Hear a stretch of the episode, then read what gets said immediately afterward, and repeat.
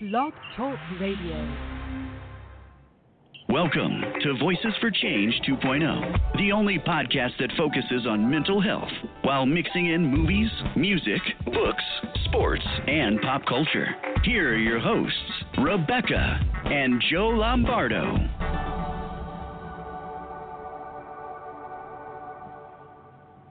Hey, good morning, everybody. Thank you for joining us here at Voices for Change 2.0. Yeah, good morning. Thanks for tuning in. Thanks for uh, giving us a listen there. Uh, we do appreciate it very much as we're halfway through June this morning. How's that for a Yeah, that's crazy. the? I know this year is flying by. And we haven't gotten any yard work done. I, I've mowed, well, but no, yeah, the yard looks like a train wreck. I'm not gonna lie. Yeah, it's pretty bad. Yeah, well, you know, I I uh, I'm, I'm gonna go out on a limb and blame the weather this year. Yeah, you know what? You're you're not wrong there. Yeah, it's just it's it's been raining constantly. constant rain. We still don't have our roof fixed because of the weather, which I'm a little concerned about that. Um, I've it's been dry enough for me to get out there and mow a couple of times, and that's about it. Anything ab- above and beyond that, like actually, you know, yanking weeds and whatnot, you know, uh, no, there. they're there. they're just every time I walk by them, they're you know.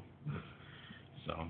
So let's let's talk about our exciting news that we've got coming up this month. Well, before we do that, I want to say one thing because we, you know, our little intro talks about how we talk about uh, Yeah, pop culture and, and movies and music and Yeah. sports and all that. We never actually talk about sports. no, no, So- we don't talk about sports that much because there isn't a lot to talk about right now. Well, I just really quick want to give a shout out to the St. Louis Blues for winning the Stanley Cup Oh, why would you do that? because it's the first time in franchise history. Mm, You know, okay. that's that's history. Don't get it. Don't get us wrong. We're Red Wings fans We're the way. Red Wings fans through and through, but you know we're also hockey fans, and I can appreciate the St. Louis Blues winning the cup. Um, and uh, not to knock any of our friends in Boston, but that means that you didn't get to win a third sporting championship in the course of a year. You know, good, good on you for the Red Sox and the Patriots, but uh, no, Patriots, boo. but but you know, oh, you gotta be kind. But uh, when it comes to the Patriots. yes, dear. I I know of your distaste for Tom Brady. Um, but yeah, so uh, good good on you for uh, St. Louis Blues for, for winning the cup, and congrats to the Toronto Raptors for winning uh, the NBA championship. yeah, So first time ever for for them too. you know, Yeah, So, way to go there. yeah. Had a little bit of a celebration I saw online, way, way to go, eh? standing on cars and throwing stuff. when did that become a thing? Uh, I years ago, it happened years ago, babe. Um, you know, Let's, we we won something. Let's go jump on cars. let's go trash the city. We won. This is this is apparently a thing. I I I don't know I don't know why, but I mean it happened here in '84 when the Tigers won. So you Yeah. know, My parents probably shielded me from that. When yeah, yeah, they. I know we them. watched the the game, but I don't think we watched any of the celebrations afterwards. Yeah, sorry about all the the paper shuffling there. We're uh we're an active show is what we are, Yeah. and right now we have Sometimes to be don't have much choice. yep, or in our case, room on the desk. So it happened. Yep. So Live radio, people. So our exciting news for the end of the month is that we have been invited uh, by a company by the name of Kindred, and they're a relatively new company. And um, they've invited us to a mental health conference uh, where we'll get to meet a whole bunch of other uh, mental health advocates, and you know, there's going to be speeches and you know different types of uh, things to go to, and it's at this resort called the Ranch in Laguna Beach, Yeah. and I've seen the website, and it's it's gorgeous. It looks really really pretty, and there's a whole lot of stuff that we're going to get done, and we're going the 24th through the 26th, and there's a lot of stuff to get done in those three days. Yeah. Um, but it's our my first time actually staying in California. I was there one time as a layover, I think to go to Hawaii, if I'm not mistaken. Yeah. Um, but uh, Yeah. So you didn't really get to no, I didn't. explore, and for me, it's my first time since uh, 2000. So 19 years since I've been out there. Uh, I, I used to have a family that lived out there that we would go and see before they moved to Vegas, and uh, you know, I used to love it. You know, my folks and I would actually take a couple of weeks. We would drive across country and hang out there for a week, and then drive back. And, you know, that's that's back in the days when you did that kind of thing because I'm old now. But uh, yeah, it was it was awesome. You know, my cousin used to live in North Hollywood, and you know we'd go to Universal Studios, and we one time we drove down to Disneyland, and you know just saw everything. I even went to the Guitar Center in in Oh, Hollywood. good lord. yeah, oh, it was cool. So they have different guitars there. It was big. That thing was huge. And the coolest part is they've got this thing called the Hollywood Rock Walk, and it's kind of like the you know the Chinese theater with the hands in the cement and everything, Mhm. except it was all rock stars. So I got to put my hands in Eddie Van Halen's hands, and it was really cool. Except his pinky on his left hand stretches way far. Probably too much information, honey. Yeah, but otherwise we had the same size hands, which was encouraging for me. So yeah, it was it was pretty cool. Um, so I'm excited to, to get back out there. You know, just I've I've always loved LA uh, ever since I was a little kid wa- watching CHiPs. Um, and for you young whippersnappers, it was a, a show in the 70s about a couple of California Highway Patrol officers. So it was on the 80s too. barely, It- but its heyday was the 70s. Yeah, You know, that was that was a good show. that was 70s tastic is what it Yeah, was That was a good show. with Mr. Erik Estrada And his teeth. and his teeth. and what was the other guy's name? Um, I only remember the character's name, John. I couldn't yeah, tell Ponch, Ponch and. John. Ponch and John. Yeah, I couldn't. I couldn't begin to tell you what his name in real life was. Yeah, I don't remember either. I want to say it was Larry Wilcox, but I'm not positive. Maybe. Maybe. So here's we'll a Google that later. here's an odd little side note. Their boss on the show is Chris Pine's dad. Hmm. Yeah. I can't picture him, but Yep. I don't remember his name either, but uh, yeah, he was the guy in, in charge of all the all the uh, California highway troopers, and and yeah, that's Chris Pine's dad. So Hmm. it's interesting. that's something. See, you get nuggets of information on this show. Absolutely. It's not it's not just you know ridiculousness. Although right now it, it well it's ridiculousness. It's a little ridiculous right now. Yeah, we Yeah. um we just our guest is has not called in yet, which is um a little disconcerting. uh, our producer is trying to get a hold of her right now, so that's why we are sort of um filling in the the negative space. yes. So if uh, if you're into TV shows that you know it's a series on uh, Hulu that I, I will warn you there is violence, there is sexual content, a lot of it. Um, there's uh, abuse, but It can be triggering. yeah, it, it can definitely be a triggering thing. Although I have not gotten triggered while watching the show, and I get triggered pretty easily. But it's called Handmaid's Tale, and it's about a book that came out. It, it's based on a book that came out in the 80s, and um, it's about this made-up country called Gilead, where I- I guess over time the with the pollution and the birth control and just all these things, women became infertile. Um, and so the amount of babies that were being had greatly decreased from, you know, thousands to like one in a year. Should should we say spoiler alert? No. So, um, Anyway. anyway, they uh, start they they create this like fleet of women called handmaids that can still give birth to children, and they have to give birth for the like rich and wealthy in, in Gilead, and it's a very very interesting show. Um, I got into it a couple years back when it first came out uh, because I worked at Borders, and that the book was out was was popular for some reason when I was there. So it's really good. It's on Hulu. Hulu is like five ninety nine a month to get the subscription, and um, I'll get off my soapbox. that wasn't really much of a soapbox. I, here, here's getting on your soapbox. If you're concerned about what's going on these days, like with you know women's rights and and all sorts of different things, this is a show that you need to watch because it you know it went from being a what if to being a holy shnikes this could happen yeah. kind of thing, and that's kind of terrifying. And um, yeah, I was reluctant to get into the show at first, and then when I finally did, I'm like, wow, okay, yeah, and it's really got my political fires stoked. So, um, so there's that. Yeah. Uh, we're we're gonna cut that part of the conversation gonna short because short because we've we- got our guest. Yes, our guest is here. Yay! Um, and I will admit that I don't know her as well as some of our other guests.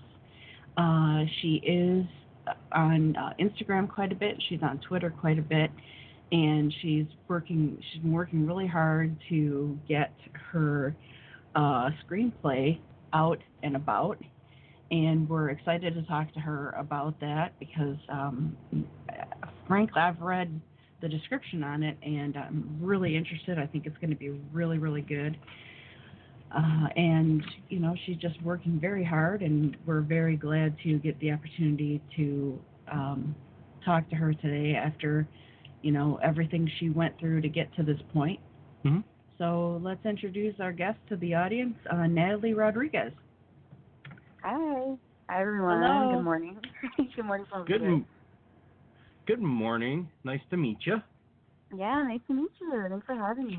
Um, really excited to be on uh, the podcast. I we have a lot of mutual uh, colleagues. I believe that's how I think our names might have been. Um, might have heard of each other before. Um, I had um, Rudy from the Mighty. I met him like through Twitter like about a year or two ago. Oh, did you say Rudy? yeah, Rudy. Yeah, Rudy. Yeah. Yeah, we know him very well. We love we love us some Rudy. Tell Yeah. you what. He's Yeah, uh he, he's a little bit of all right. He's he's been with us what six times? I don't even know now. I lost track. I'm pretty sure he's been on the show. It's either four times or six times. I don't want to undercut him. I'm pretty sure it was six. Yeah, and he's, we're gonna have him again in July. So Yeah.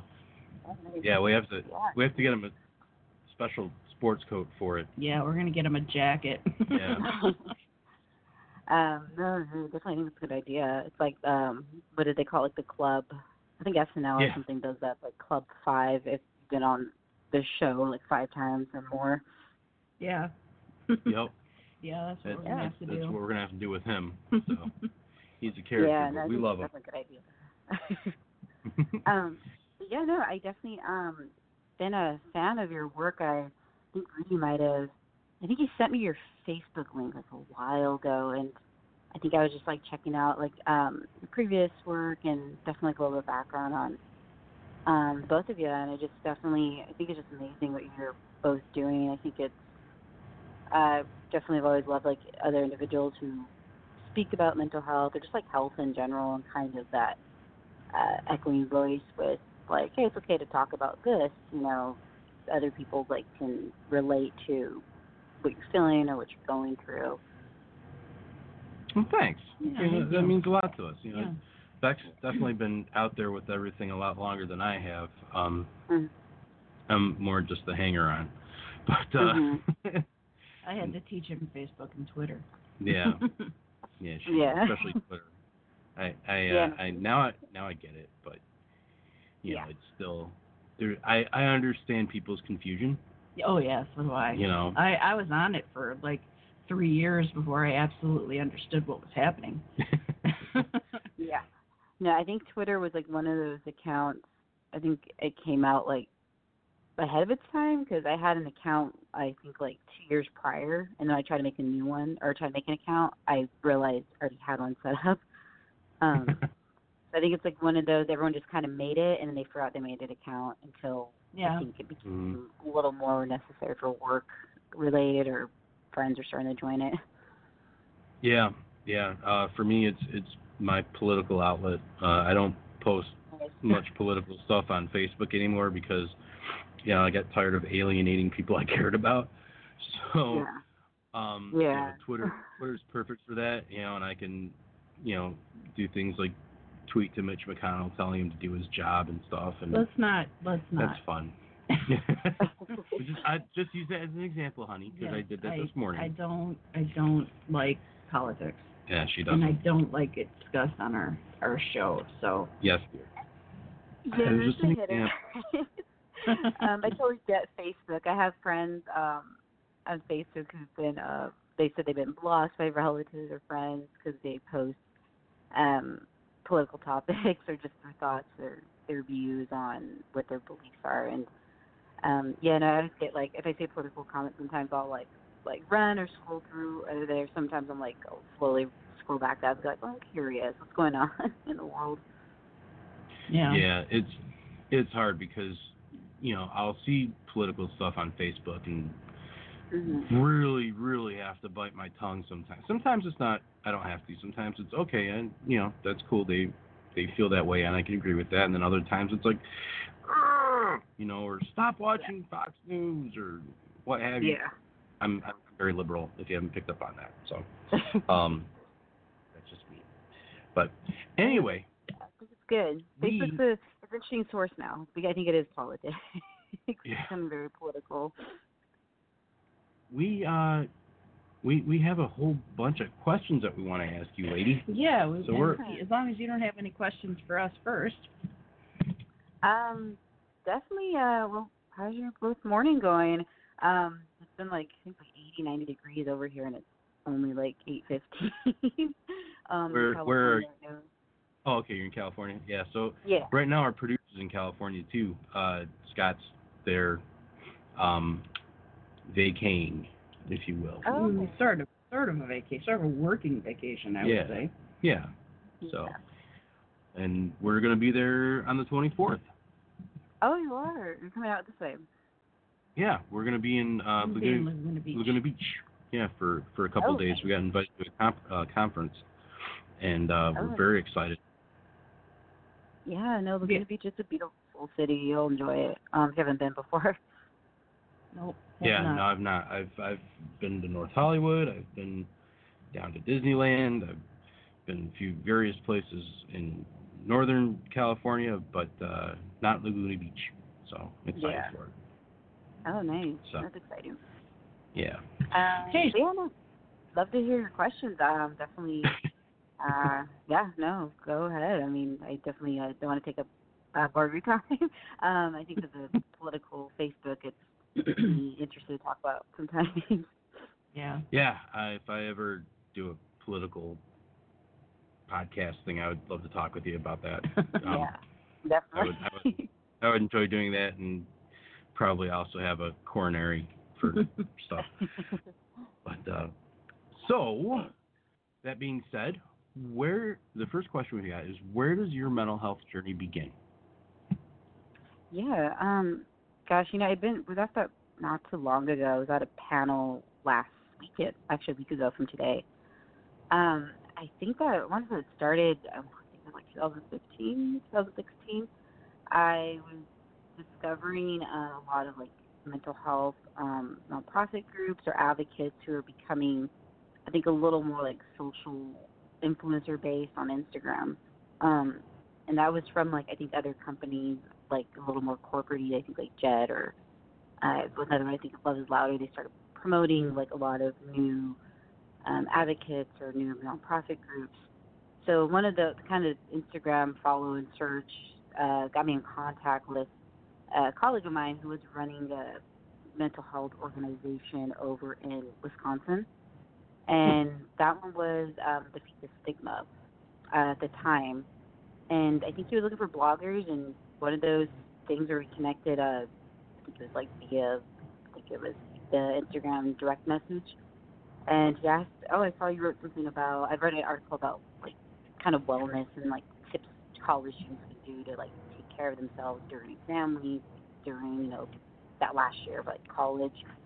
And he asked if I can write something um, regarding mental health. He's like, I read it and it sounds like you have some experience like anxiety. He's Like, would you be comfortable if you wrote um, kind of more of like a personal blog, like from the standpoint of like, I have anxiety. This is what I do to like treat it, or this is what I'm trying to like do to um, maintain it and manage it. Um, so I kind of, I think that sort of took off. I, he featured me on his blog, and I think he gave me like a Facebook shout out. So that kind of got me like more on the writer side. Um, while I was like in between like working different jobs, I was always like kind of like freelance writing, and it was just kind of amazing how a lot of companies or nonprofit groups were starting to promote around that same time how they're looking for bloggers or writers or people just to like share their story.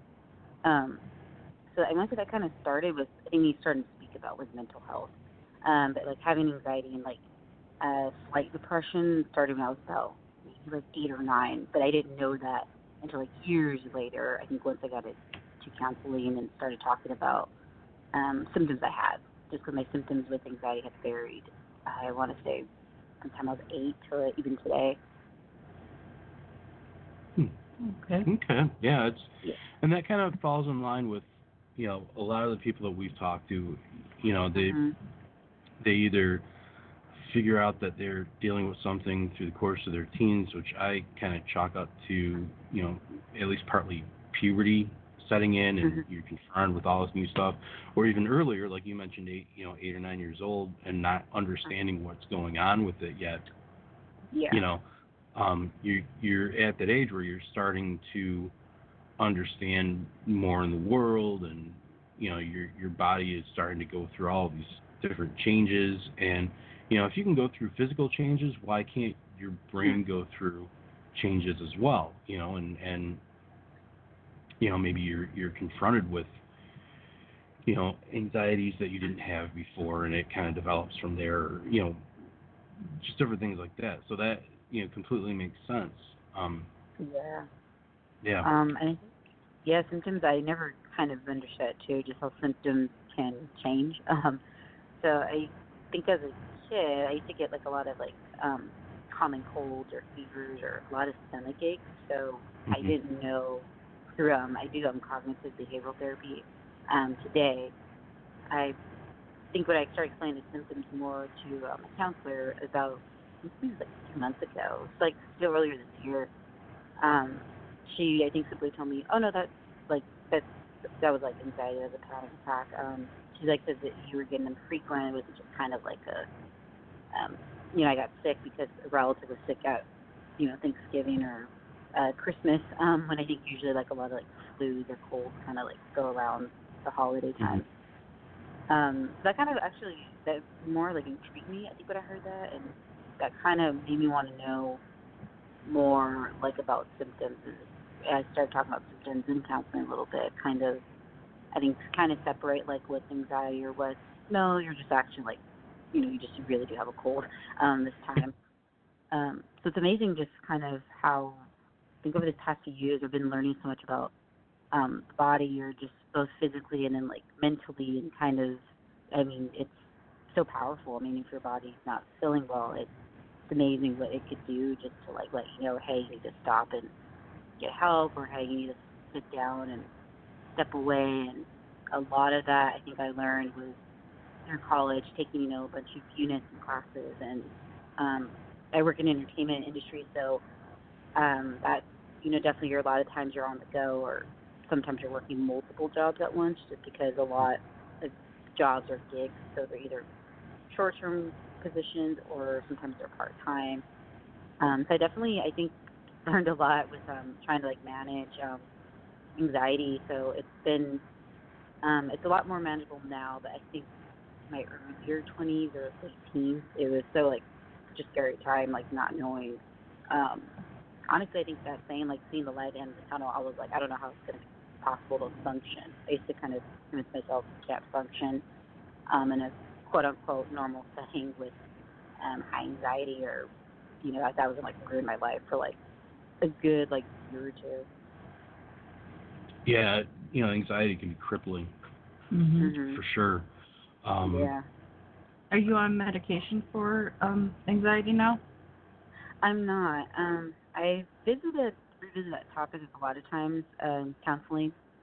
Um, it's something I'm actually thinking about doing from time to time. I've never tried it, but a lot of it's because I've been to a psychologist um, which I didn't know that I learned as well um, when I first started going to counseling, psychologist and psychiatrist.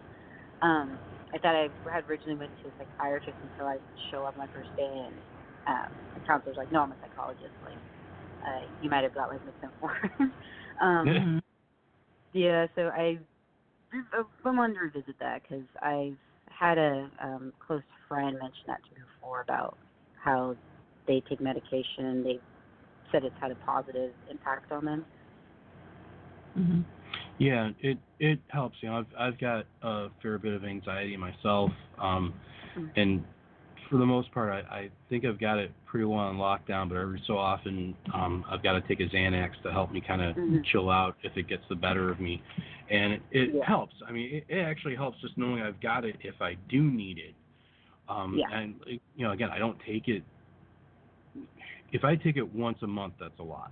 Okay, so I don't take it very often, but I, I take it when I need it, you know, or if I'm Yeah. going through stuff and I don't realize, you know, Beck will even say to me, hey, you, you maybe you want to take a Xanax and kind of relax Mhm. a little bit. You know, and it's funny that I wanted to mention this really quick because you you had brought this up about you know like stomach aches and stuff, and I Yeah. have actually seen there's an article popping around on online where you know it says you know kids won't ever say they've got anxiety they'll say well I have a stomach ache you know Yeah, for me it was always a stomach ache and a headache yeah you know all through childhood, Wow. and none of us knew that I was just freaking out about going to school. yeah Yeah, you know that's uh, that's interesting because I think I've been I haven't seen that one yet. I'll definitely have to take a look. Cause, um, I see more articles like pop up on Facebook or even Twitter. Twitter's starting to do a lot of kind of more global or international breaking news versus just like kind of more the lifestyle celebrity based pieces. But Yeah. I did see on both Twitter and Facebook like maybe three weeks ago how um I think they're saying like eighty percent of like it's kids to like ages I think fifteen have a panic disorder or have higher anxiety than I think most other um age groups. And they said it's the US where it's like the highest, so I thought that was very I mean, sad to see, but I also think it's I kind of when I was reading, I'm like, well, I think this has been like ongoing. Just I think now, kind of like you mentioned, people are understanding like, oh, it's this is like children having panic attacks or they're depressed, but it's not really coming up as a symptom that's maybe commonly seen. It's more like the stomach aches or maybe possibly like the headaches. They're kind of affiliated with, oh, this is like a child or teen um, coming towards us or coming to us saying, hey, like I'm not feeling well, but it's not because I'm sick. It's you know I'm feeling anxious or I'm feeling like depressed about something. Um, so I think that's Yeah. I that's definitely look more into that because I haven't seen that article yet, but I've just seen more of the um, I think just how it's just going up. I think just I kind of more like the youth um, kind of are having like a higher anxiety and uh, I think it's sad to see. It always makes me bummed out to see because I I think that like subconsciously I know like that's not a surprise. Um, just because I think like you mentioned earlier, like your body's going through so many changes, and hmm um, I do think like hormones have play into it too. It's kind of uh, it's not shocking that like it does create a lot of like um, thoughts or feelings for someone at that age. Especially I think today, I feel like life's sometimes harder than it was like you know five ten years ago. oh yeah absolutely it is Yeah, definitely. Yeah. you know. Um, we're actually cruising along in the show here. It's almost uh, almost half over already. Uh, we're gonna take a quick break. Um, So uh, you you sit tight, Natalie, and uh, everybody else. You're gonna be listening to "For You" from Brandon Stansell. Sit tight, and we'll see you guys on the other side.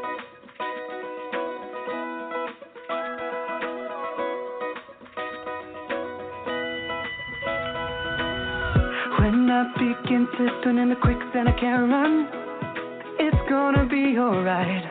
It's gonna be alright. I push and pull with all my might, but it feels like it's not enough. It's gonna be alright. You make me feel alright. In moments and seasons, we're caught in the deep end, yeah. I need a hand to hold me. Love me like you know me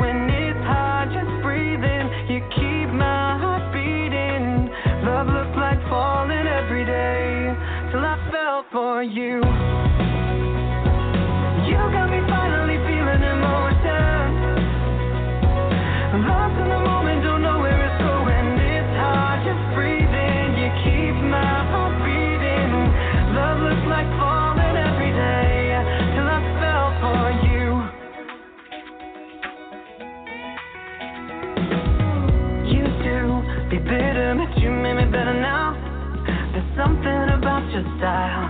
I'm gonna stay a while. No longer searching, feels good to figure out. It's gonna be alright. Come take my hand, let's ride. And moments and seasons we're caught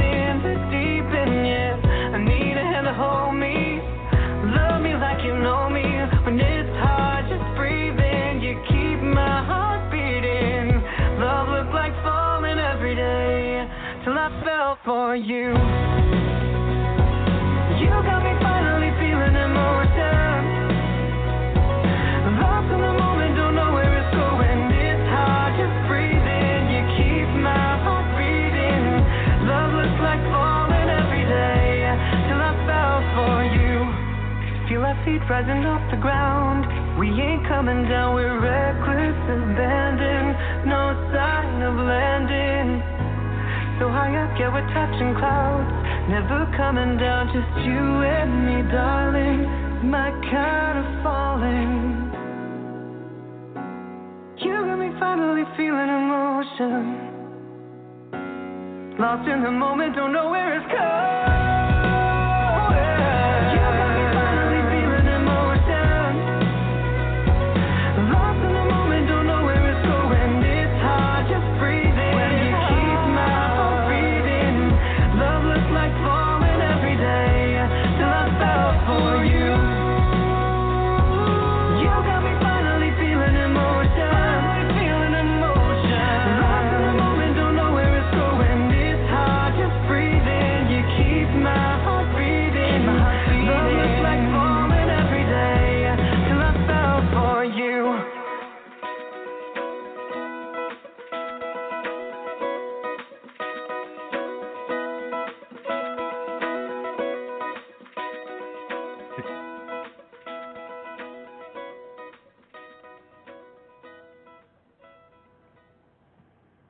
Hey, welcome back to Voices for Change 2.0. I'm Joe. She's Rebecca. On the line, we're talking to the wonderful, lovely, and talented Natalie Rodriguez. Hi. You can tell that my husband watched a lot of Lawrence Welk growing up. what? Hey, why has it got to be Lawrence Welk? why, why? Why you got to go there? Why? Why has it got to be that? I, I, I did watch a lot of Warren, Lawrence Welk growing up. My folks were old. Okay, what do you want me to tell you? And and apparently wanting to chime in too is our cat Haley. Hi, baby booze. Hi. Oh, Did you hear? I have. I didn't hear. Oh, now I hear. yeah, I have. She's Um. I right before I called my cat, I was trying to look for him. I have a seven-year-old cat. He, I guess he hides like under my shoes now because he just bolts it out. Um, Mm. as soon as I closed my door, just so I had more privacy to speak with you both. But yeah, no. Um, cats are. Yeah, my cat's. Uh, he's one of those. He's not the snugglers. He likes to do laps around the house like every two hours, three hours. Having Yeah. crazy. Yeah. Hey, yeah. Haley. Haley is turning 18 this year, and uh, Oh. yeah, and she she's been sick the last couple of months on and off, and she's just gotten really really needy, and so she felt the need to crawl into Beck's arms now. So now now Beck's holding her and getting kisses. Yeah, we have Um, we have three cats. The other two are not quite so needy. Yeah. Well, the youngest especially is very independent. yeah. The youngest is very independent. Bubba is my cat, and you know he's either on his own or he's you know sitting there on top of my chest, and it, it's yeah, cute. sounds about right. Yeah, it's, it's cute, but he's heavier than I don't know what Yeah. an anchor. It's like having an anchor Yeah, on your chest. I think um Maddie, my cat, he's a boy. Gosh, I think he's I think he's like 15 pounds now, 15, 16. Uh, he just keeps growing, but he's stretching. Um, for a little bit, he was Mm. kind of like wasn't stretching. He was gaining weight. Now he's sort of filling out. Um, Mm. but yeah, he's heavy. I think just to pick him up, like I, some I've dropped him like once or twice because I think he was heavier than I expected. Yeah. Cats are good. So, um, when did you realize that you had a talent for writing? Oh, um, I always say writing. I was just kind of secretly doing that, and it was kind of almost like my way of I think like just journaling or like kind of you're doing your like day to day like diary entry, but it was kind of always like a third person. um, but I think I want to say definitely passion about writing. I want it was after fifth grade, so I was about like 11 or 11 years old, and we had to do this school project. Um, I went to a school in Diamond Bar. It was called Cliff Summit Elementary, and each year the school annually does um, a project for the entire student body where each student has to write a short story and make that short story into an actual book. So it's kind of like an arts and crafts um, project, like regarding like the writing side, and uh, that horrified me at first. I was like, I hate books. Why would I write something that's dumb? Um, Yeah. And I think my teacher saw me during one class day just sitting there. She's like, Hey, I need you to like make it look like you're working. She's like, pretend you look busy. She's like, I don't want you to sit there. um, so that kind of was I kind of felt that was like a small, as cliche as it is, I guess calling because I was so against the project, but it ended up being like the best experience. Um, I think I experienced like in childhood. I just was like excited to go home every day to like work on the project, and I was always like drawing as a kid, so I was like, oh, this is cool. I get to like draw. I'm gonna draw like some new characters, and uh, or I'm gonna draw this character I've always been drawing. So I think that definitely when that started, and that kind of continued throughout um, middle school and then high school, especially because high school, of course, I think it's your sophomore year. Your guidance counselor will usually ask, "What do you want to do for the rest of your life?" And you're like, "Oh, I actually get to like finally say, put into words," or the guidance counselor will kind of help you, like, I guess, kind of steer you towards the path that it seems like you're interested in. um, so yeah, definitely post elementary. I mean, that was kind of where it started. I think just writing and um, definitely picked up my literature. Um, we had to read. Ironically, at fifth grade, we also had to read like books on our downtime for, of course, school projects, assignments. So fifth grade was kind of like a big turning point. I think um, with hobbies and hobbies I never thought I'd be doing today, even. Well, that's cool. Yeah, Yeah, very cool. yeah, Kind of kind of similar to That's what to school's Beck. for. You Yeah. Know? Supposed to, yeah. you know, get the creative juices going. I'm not gonna lie. I still, I'm 45 and I still don't know what I want to do when I grow up. So I'm I'm a little I'm a little stuck. So um, Why don't you? normal. I think I think goals change, especially too, or they kind of evolve. Um, because I always kind of just wanted to write. I was like just gonna write and read and be kind of like isolated. I think that was always kind of like because of like having anxiety. It kind of felt like I couldn't function around like other people because I'm like, oh, they can't understand what it, it, what's going through my head. Um, so I think that kind of writing was kind of like the safety net. Like it made me feel like that was I was able to kind of like voice or how I was feeling or kind of like you know made me feel like I had friends because I was writing like the book in fifth grade where uh, main cast was like children my age, so it kind of felt like a weird friends I never had kind of thing. Um, yeah. Yeah. All right. Well, talk to us. Uh, you know, the the the reason that we're here really is to talk to you about your screenplay. So tell us about that and what it's about. Um, yeah, and this one is Extraordinary Ordinary.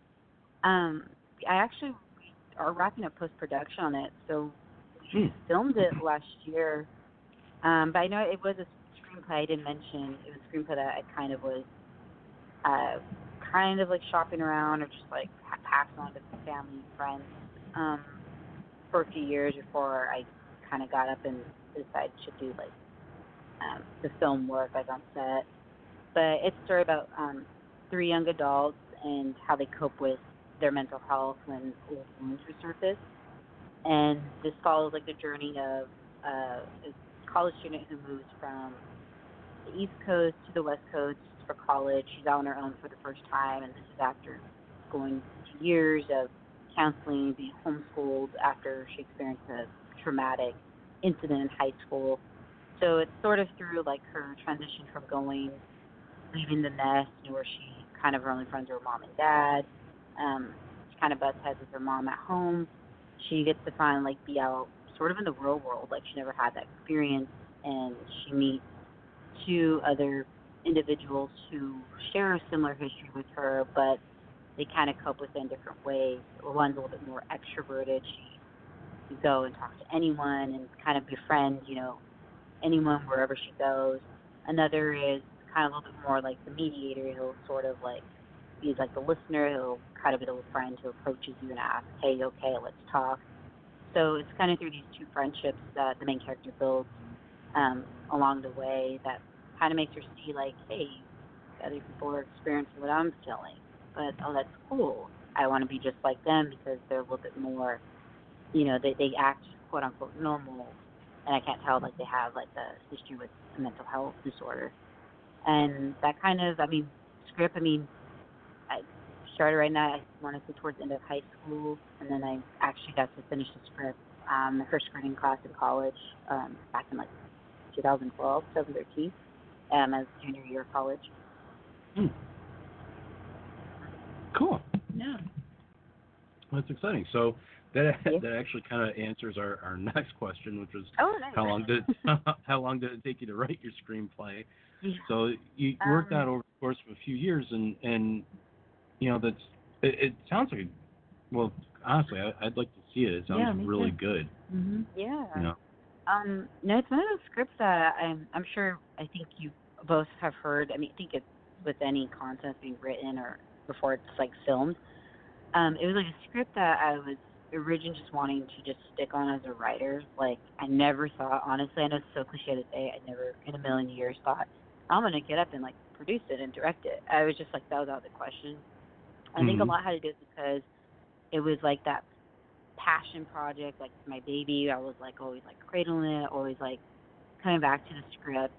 Um, no matter like how many projects I was moving forward with, I'd always had in the back of my mind this one, the extraordinary ordinary. So I think it was college when I was ironically writing um, a later draft of it. Uh, that was when I started experiencing. Um, I kind of felt like that was the first time I was experiencing a panic attack. But then I realized my anxiety was just coming. Um, years later, I found out it was just coming like back in different forms, and I was burning out from school. I think I was taking like six to seven classes at the time, and that was in addition to like writing uh, multiple screenplays because kind of the screenwriting classes would have you do the classwork, regular homework, and then you had to like bring in kind of like a script, so pages of screenplays you were working on. And I think yeah, my junior year that kind of it run put the test to my health. I was not listening to my body. I was that's how I got kind of like my anxiety just got like I felt like literally out of control where I felt like to be honest, I was like losing my mind like after my first semester junior year. Um so I was kind of it was, it was like ironic timing. I think that's why the project became more kind of I did like a lot of more rewrites and a lot of I think it started to click like the aha moment like, oh, now I understand the story because of I think what I was going through personally at the time. Um but yeah, I mean it's kind of a been a long journey but um we just found out too last week, um, we're gonna be making our world premiere at the Los Angeles Diversity Film Festival in August. So really Hmm. excited about that because I think usually it's rare for film festivals to accept projects that are usually work in progress. Um, the kind of beauty with feature films nowadays, or films kind of in general, or film festivals are becoming a little bit more understanding that um, projects are either being self-funded or sometimes the filmmaker themselves are still kind of making like final tweaks and changes to like the film and post-production. So um, really excited. I mean, it's it's tiring. I've been like I want to go on vacation afterwards. um, but it's definitely a, one of my I think projects I'm really proud of, and I think it's one of those things like I'm kind of looking at now. Oh, there's a reason why it got rejected by this person or by this fest, or why you know it didn't happen. I guess sooner than later, because I used to kind of get hard on myself about that for a while. With oh, it's getting turned down. It must mean I it's not good. Maybe I'm not good. So I think a lot of that had to do with um I think the higher anxiety I had while in college, it kind of brought on like a lot of like um I guess what I want to say like negative thoughts. Like I just kind of wasn't thinking highly of myself at the time, or was kind of feeling like unhappy, or like I think the more like I was able to get certain projects made, including this one.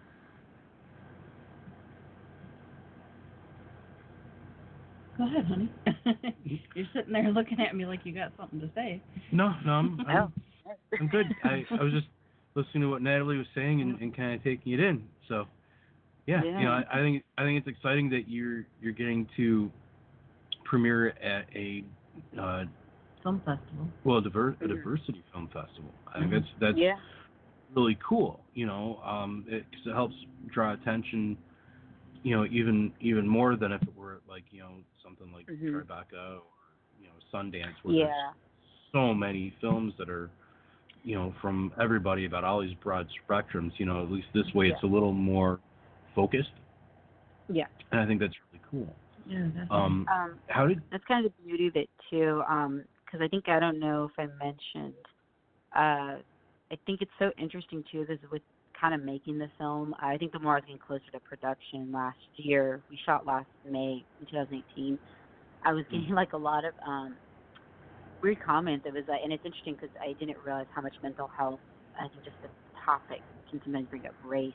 Um so i'm hispanic um mom's side you know mexican dad's side spanish German, and I think there's like five, ten percent French on their side. So I kind of always grew up where mental health wasn't talked about. It's like some family members are like, "Oh, don't go to the doctors. Just you know, take this tea. You know, drink this tea as your home remedy to cure what you're feeling." Um, so I think I noticed I experienced that too with the film. It was like, um, it was kind of like, "Oh, you're Hispanic. What? Well, why would you write this kind of content?" Or you're Hispanic, don't you gonna aren't you gonna write something about like Spanish speaking? So um it's kind of um yeah, it was kind of jarring to me at first, but I think that's what's beautiful about something like the Los Angeles Diversity Film Festival is they are recognizing stories for stories, not on like, oh, like she's Hispanic and or she didn't write anything Hispanic related. They kind of more say, no, like you're they I think what the Courtney told me last week in the email, she's like, we like that you read about a very um, kind of like a global and even international topic, and we love that we see different faces. Um, she's like, it kind of shows like that's the reality with, um, you know, not just certain ages or uh, ethnicities, you know, have an anxiety disorder or, or just going through like a difficult time due to a situation in their life. Um, so it's kind of, I think that's also been something I've learned over time with making the film. It was kind of like how the world is viewing mental health and especially who they affiliated with, um, from gender to age to um, one uh, ethnicity. Yeah, I think that it's you know awesome that you were able to fight. You know, it, it's a different kind of stigma. You know, where Yeah. where instead of it's a stigma against mental health, it's a stigma on, you know, well you're Hispanic. Why aren't you writing Mhm. something you know along those lines or you know doing this or doing that? And it's like, well, no, it, this subject is a broader subject than you know race or gender or you know anything like that you know so good on you that's right on man that's that's great I mean, I used to take it personal though. I think like anyone, I was just like, that is so mean. Um, especially I think when I first heard this in college. Not that it's funny, but I think like now looking back, a lot of me's like, well, you know, I think anyone who makes a comment like that, it's just they don't. I I think because I always affiliate with like they just never experienced, I think, possibly anxiety or something Mhm. where the anxiety seemed um, a little bit more abnormal versus oh they're just feeling anxious because they're about to give a speech or they're about to take a big exam. Um, because like today, I think with like mental health, I've been learning too. Like you can still things in your life can seem completely quote unquote like at a good place, and then you, I, you know, still find yourself having an anxiety attack. And uh, been that's where I'm kind of at right now with life. It's uh, there's been like positive things going on, but then it will still sometimes like set off my anxiety and it's kind of more when I get a panic attack. It's kind of sometimes I'll get irritated. I'll be like, oh man, not again. Like, okay, Mhm. and I'll just be like, sit it out. Um, so that's why I think I definitely started incorporating a lot of. Um, I think going through counseling. I've been going weekly again for about three months, and I found it so helpful because it kind of just. I think it's just one of those uh, one of those check-ins, making sure like I'm coping with um, things that are coming up in life, or if something happens that I'm not really like ignoring it. I'm trying to like work through it.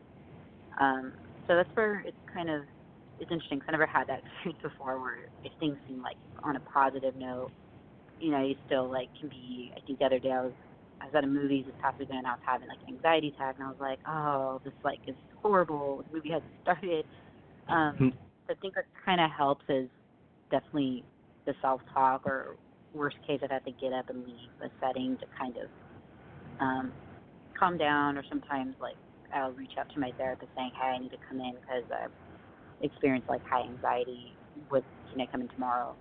So that's been kind of um, helpful to cope with my mental health. Is kind of knowing like I live close enough to like my counselor, or half the times I have reached out to her saying like, "Hey, I need to come in like ASAP." Uh, she's definitely like, "Yeah, come in like tomorrow," or you know, I can't I can working today, or if I can't, can we talk on the phone? And if you really have to come in, we'll schedule you. Um, so it's kind of always helped to have in the back of my mind. It's like kind of like that safety net and kind of makes me feel like reassurance if it seems anxiety like seems higher than usual, and especially out of the blue. Yeah, yeah, it helps having having somebody like that, you know, a counselor or doctor or something that, you know, you know you can is your go-to. You know, you've got Yeah. that that person that you know it, it's kind of like a safety blanket, but it's you know it's Yeah. a good safety blanket. You know. Yeah. So. so that's Yeah, good. definitely is. Um, so I think that's kind of yeah. I mean, that's kind of been the journey, both with personal um, life and then with kind of like the film life. So um, I think another thing too with mental health, I used to have this thought like, oh, people in the entertainment industry don't have anxiety. I don't know why I was like thinking that for a while um, until I think the first time I went to a counselor, it was like two, three months after that one semester of having um, where I was writing the script, Extraordinary Ordinary, the later drafts, and I was starting to experience high anxiety. And I think when I went to my counselor, she was like, "Oh no," she's like, "Half my clients who come to me are pursuing entertainment." So I was like, "Oh, okay, like so I'm not alone. Okay, so this is common in my field." And I think around that same time, I got offered my first internship, which was at the Conan O'Brien show, and I think that kind of once I got some like opportunity offers like that, it sort of made me, I think, kind of confront my worst fear, which was like, oh, okay, so, you know, this is opportunity I shouldn't say no to because I'm having anxiety. I need to like figure this out and kind of work through it. So I actually was doing like four or five months of counseling until I actually started my internship with Conan because that was the first time I moved out part time on my own. So it felt like a lot of like big scary like adult things that were going on at the time when I was like 18, 19. Um, so yeah, definitely. Um, I think that kind of work sort of like I don't say forced me, but I think it definitely motivated and encouraged me to kind of like check in there. Like, well, I can't say no to this opportunity. It seems like a positive experience. I need to like go and maybe like check in with myself, kind of like start taking care of myself better, get enough sleep, um, go on walks. I mean, walks have been one of the best like uh, I think physical activities that has, has helped me uh, can cope with anxiety or even if you're just feeling like overwhelmed. So definitely, I think work it's it's been more of like a positive experience because it kind of through work and I was kind of coming through college classes. It kind of made me like a wake up call. Kind of made me realize like what's unhealthy versus what's healthy, especially with entertainment. I think you can get lost in I think the workaholic mode and uh Mhm. you know, there's still people in entertainment who'll say, Oh, you're depressed? Oh, you're feeling sad? You know, just write about it, put in your work and you're kind of like, Well no, like um nothing wrong with that, but you know, you also want to deal with it outside kind of your work. You don't want to just work, work, work. Um, just because I've learned that just, that doesn't do any good. It just I think eventually learn leads to more.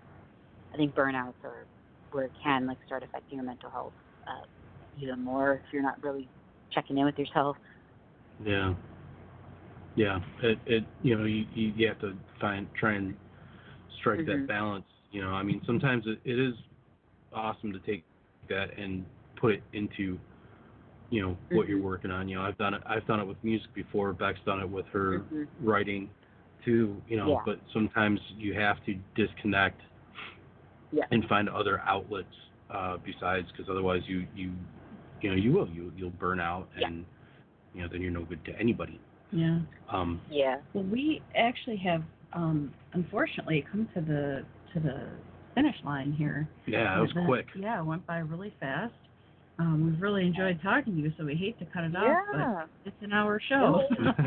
Yeah. No worries. so really quick, Um, why don't you um, give out your your social media where people can find you online in case they want to Oh. talk to you? Yes.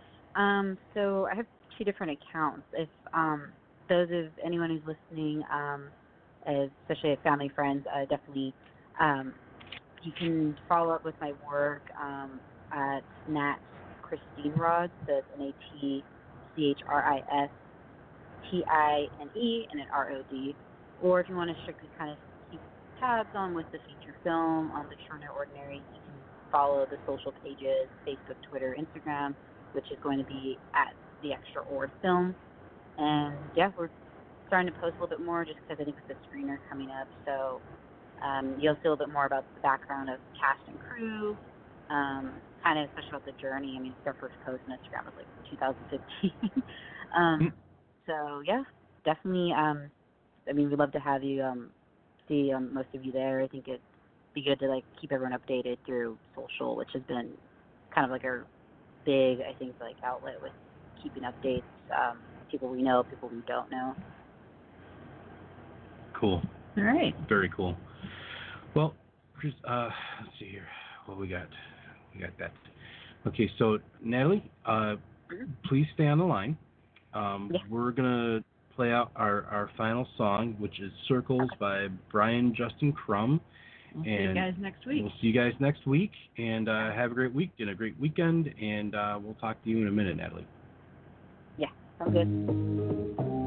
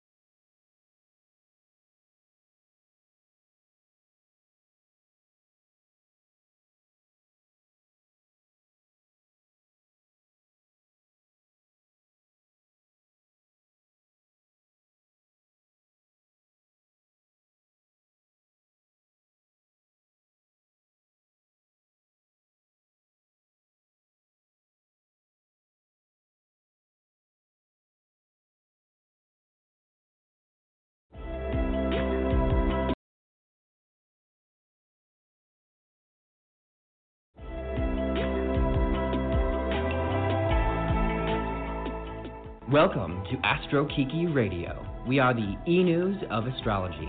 Today, we'll be diving into the cosmic guidance from the stars, celebrities, and entertainment lifestyle. Thanks for joining us, and let's see what the universe has in store.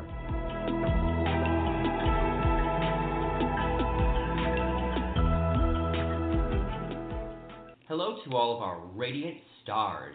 Welcome to Astro Kiki Radio. My name is Kyle Thomas. I'm a pop culture astrologer. We have a dazzling show planned for you today with celebrity scandals, Hollywood news, and a celebrity guest of our own. Hey guys, Sam Davidson here. I am so excited for this episode. I am a pop culture junkie, celebrity aficionado, and I am super excited to introduce you guys to our special celebrity guest of the evening, Benji Schwimmer. How you doing today? Doing awesome. This is my first time doing something like this, so I'm nervous. Don't be. We we'll play nice. Okay, play nice, please. I always Maybe. nice. Yeah, that especially with that evil voice. I was gonna say that just Yeah. feels like villainous to the dead. He's a Capricorn, so you know how I am. So, guys, a bit about Benji. He was the season two winner of So You Think You Can Dance, and he is a 14 time undefeated world swing dance champion. He's a choreographer and coach, and he has literally choreographed some of the biggest artists around the world. Who would you say is the most famous, iconic person that you've helped choreograph? Oh gosh, probably Adele. I mean, just because she's probably sold the most records. But I've worked with like Christina Aguilera, um, Adele, Miley Cyrus. I've worked with uh, Paula Abdul. That's is that a new thing, Paula Abdul? No, or Paula was one of my first gigs. actually. Really? Yeah. So yeah, I just saw her at the Billboard Music Awards Yeah. um, about a month or so She ago. killed it. She killed it. I mean, listen, there was it was a nice karaoke situation. That said, her dancing was off the charts. Like it was amazing. Well, let's be honest. I think everybody performing that has to move. It's a karaoke situation and has been since the beginning of time. Except for the Jonas Brothers. Okay. Okay. No I, comment. Yeah. I mean, he would know. He don't would ruin know. my yeah. fantasy. No, there's backing vocals and tracks for everybody. So I think we should just appreciate the visuals for what it is. And if you like the song, then like the performance. That's kind of how I go with it. I totally agree. But yeah, she was fantastic. Um, and you know, you've just done a lot of really cool stuff. What have you been doing of recent? Uh, recently, I just wrapped uh, choreographing the film uh, Once Upon a Time in Hollywood. That's a Stop it. yeah. Wow, I didn't know that. I so anyone that's listening that doesn't know what that film is, it is I think going to be one of the most iconic films of our generation. Actually, starring Leonardo DiCaprio, Brad Pitt, Margot Robbie, Quentin Tarantino is directing it. So holy crap, that's huge. So there's dancing in that. Yeah, there's a. In fact, like they, they just released today the official movie poster. There have been like teaser posters, and it's like an old school drawing. The the whole movie was shot on film from the 1960s, and so they used artwork based upon like movie posters, how they could make them back then. And actually, one of the things in the bottom right hand corner is the shot of the scene that I worked on with Leo and Margot. And Al Pacino and Brad Pitt and Dakota Fanning, like it, it- literally everybody in this that's alive and a great actor or actress, like they're in this film at some extent. So to be on that show is just uh it was a dream beyond a dream. Wow. Yeah. That is super exciting. I'm impressed, and um, I cannot wait to see it because I'm such a big fan of everybody, and you know I'm, we're really honored to have you. So thank you so much for joining us. It's my pleasure to be here. We have a lot of exciting stuff to talk about, you guys. Breakups, a lot of breakups this week, interesting things. But before we get there, let's talk about our astrological forecast from Kyle. Absolutely. So we have a super intense uh, week ahead of us. So the first thing I want to draw attention to is a Mars opposition with Saturn. All Cancer and Capricorn are going to feel this most intensely. This is a very hot and fiery, potentially difficult aspect. Everyone will be affected, but it's happening in Cancer and Capricorn. So, you know, with you being Capricorn, just Uh oh. prepare. Yeah. so, one way of looking at this is think fire meeting ice, because Mars is fire and passion and sexuality and war, and Saturn is ice and cold and constriction. So, that doesn't really work well, tec- technically. So, you know, this occurs on the 14th, but we will all likely be feeling it the 13th, 14th, and 15th. So, with Mars being opposite Saturn, this transit brings frustration, sometimes disappointments and anger. Uh, frustration can be due to people standing in our way. Disappointment can come from our unfulfilled desi- desires, and the resulting anger is difficult to express, which then, you know, we must record. What it requires patience and self-discipline. So, you know, we're all going to be noticing that a bit. I'm actually dying inside because I am going home to Cleveland, Ohio on Thursday to visit family. So um, it probably is going to be just like any other trip, dramatic and frustrating. Well, the thing is, you know, looking at this, you know, every single aspect that we have, you know, whether it's challenging or difficult, however we look at it, it is here to help us grow and to shake us out of patterns that are not working for us. So, for instance, you know, personal attacks at this time would be very painful. So don't do that. You know, don't don't go on a mean streak if you're triggered. Don't do that. That's what my therapist said this you morning. know, well, I'm not saying this for you. I'm saying this for everybody. That's you what know, my parole officer told me today. Don't Come on on. Yeah. right? So He's joking, That guys. was, that was a bit of a joke. Yeah. Yeah, you know, because this can be a very hot and destructive energy, and you know, but the thing about it is that since you know, if we are triggered, this energy is going to fester deep inside, and, and it's actually going to harm our bodies, minds, and spirits. So we do have to release it in some positive way. You know, if you're feeling bullied, you know, take a moment to stand up for yourself, but don't be pushed to intense anger. If you can handle that, you know, that's going to be, a, it is going to be difficult. So, you know, other ways that you can kind of channel this energy is positive, positively through exercise. So, like a really long workout, a swim, a jog, things like that. You know, if you can avoid conflict at this point in time, it is going to be helpful. But you know, it's going to take a lot of self-discipline, patience, and, and determination to really make sure that you know you you get what you want out of this conflict. You know, so basically, I'm planning a lot of exercise and meditation this weekend. So th- that's that. Wow, I have a feeling that I'll might be staying with my brother some of these nights when I'm home because my mom just triggers me like, oh my god. But you love her. I I love her, I do, and it's her birthday on Friday on the 14th. Isn't Wow. that when you said like So things that get means- intense? So that's the thing is, every time we look at your birthday, the things that are happening that day are imprinted on your entire year. So Mm. this energy is going to be imprinted in her entire year. Well, then she better behave. I'm gonna tell her. Yeah. Bless her heart. Yeah. Yeah. Uh, So, but but you know, this may actually push her to grow and allow her to evolve and and learn to you know channel her frustration or you know anger in hopefully a very positive way. I'll you tell know. her. Yeah. So there's that. Hmm. The next thing I want to draw attention to is early next week we have a, a really wonderful moment. It's a full moon in Sagittarius on the 17th. This is a gorgeous full moon, and it's going to be directly connected to the actions that you were taking around December 7th and the 10 days that were following last year.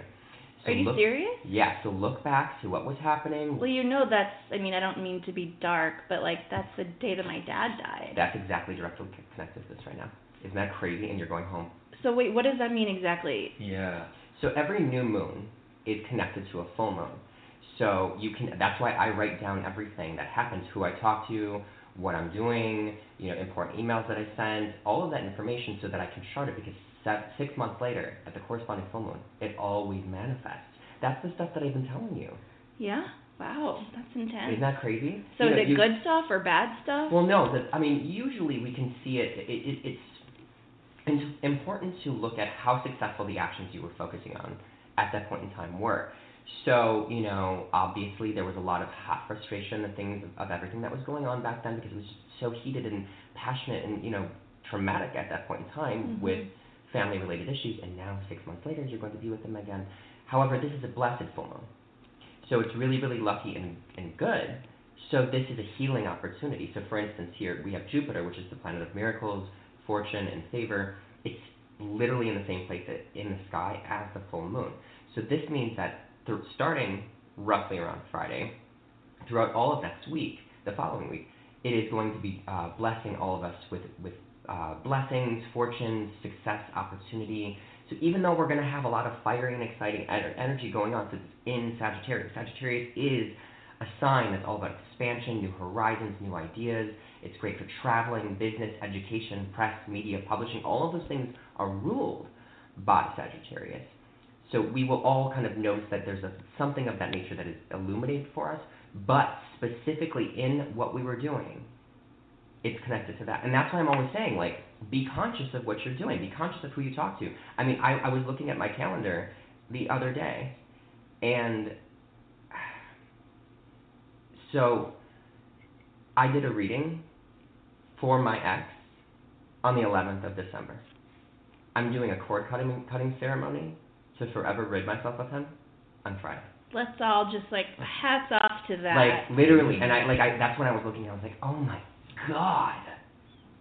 it's like real. I didn't even plan it that way. Yeah. Isn't that crazy? And I mean, it's one of those things where like I wish him well, but I'm I'm letting go because I'm ready to move on to other things. But I started that on a new moon. yeah. We did that on a new moon, and that's why now it's ending. Benji, what are your plans for the next week? Do you have anything interesting going on where Yeah. this could go into effect? I, I certainly will. I'm flying to Dusseldorf tomorrow morning, first thing, and I'll be there for five days, followed by a day in the Alps and about six days in Italy. So I'm going to be doing kind of this little mini European tour. Um, ironically, this Dusseldorf event that I do every year, it's it's a blast, but it's one of the most uh, exhausting events that I can be in because it's in a very awkward space. You know, in Europe, dance conventions are a little different than most conventions here in the States. We usually have a hotel attached to a convention center. These convention centers are like miles away from anything, so we're almost stuck in these big buildings with some of your biggest professional competitors who we're all normally very civil with, but Mhm.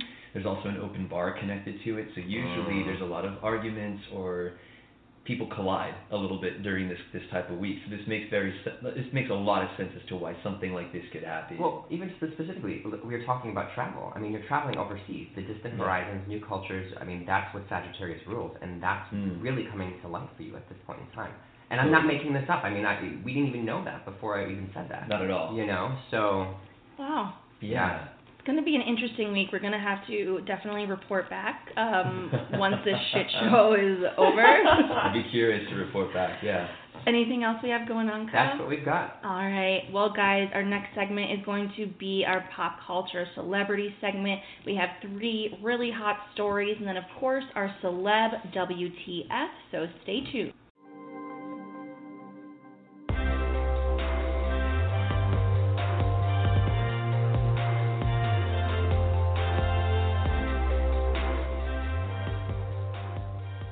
Hey everybody, welcome back to Astro Kiki. We are so excited to talk about our top three stories of the week here going on in Hollywood.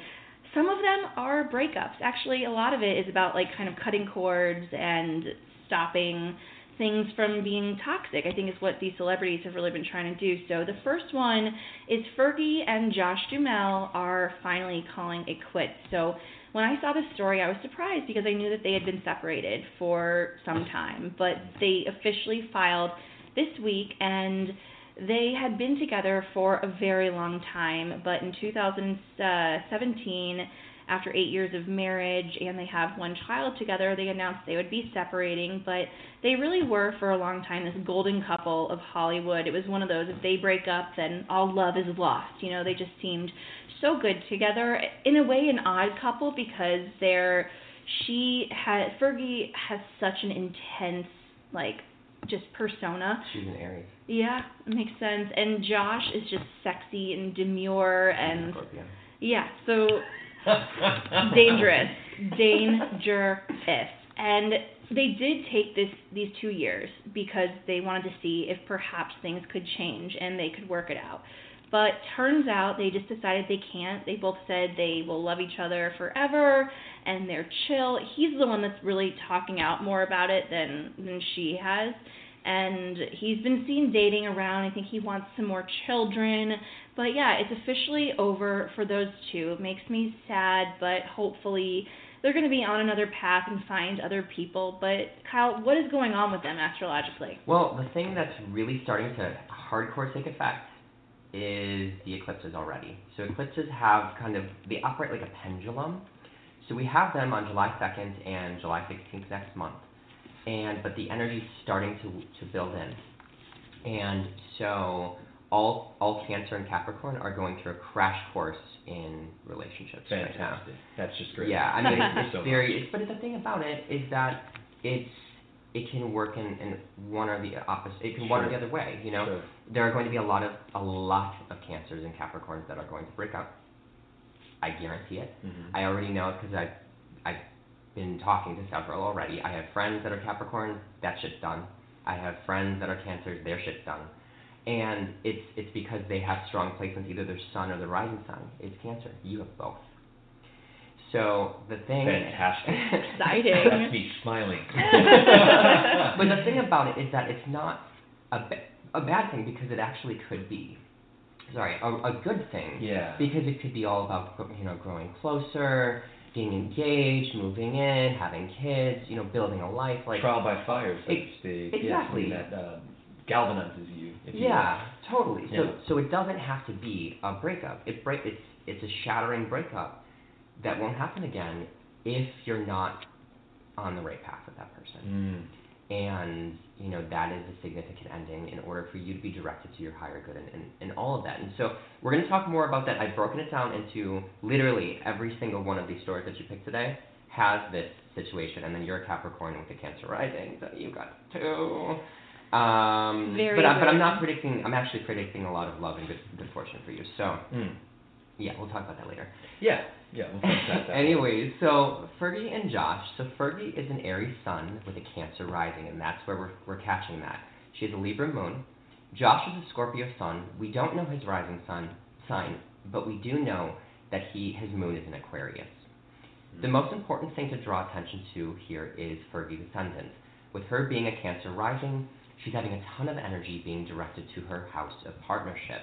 In 2017, Saturn, planet of hardship and responsibility, went into Capricorn across the sky from her.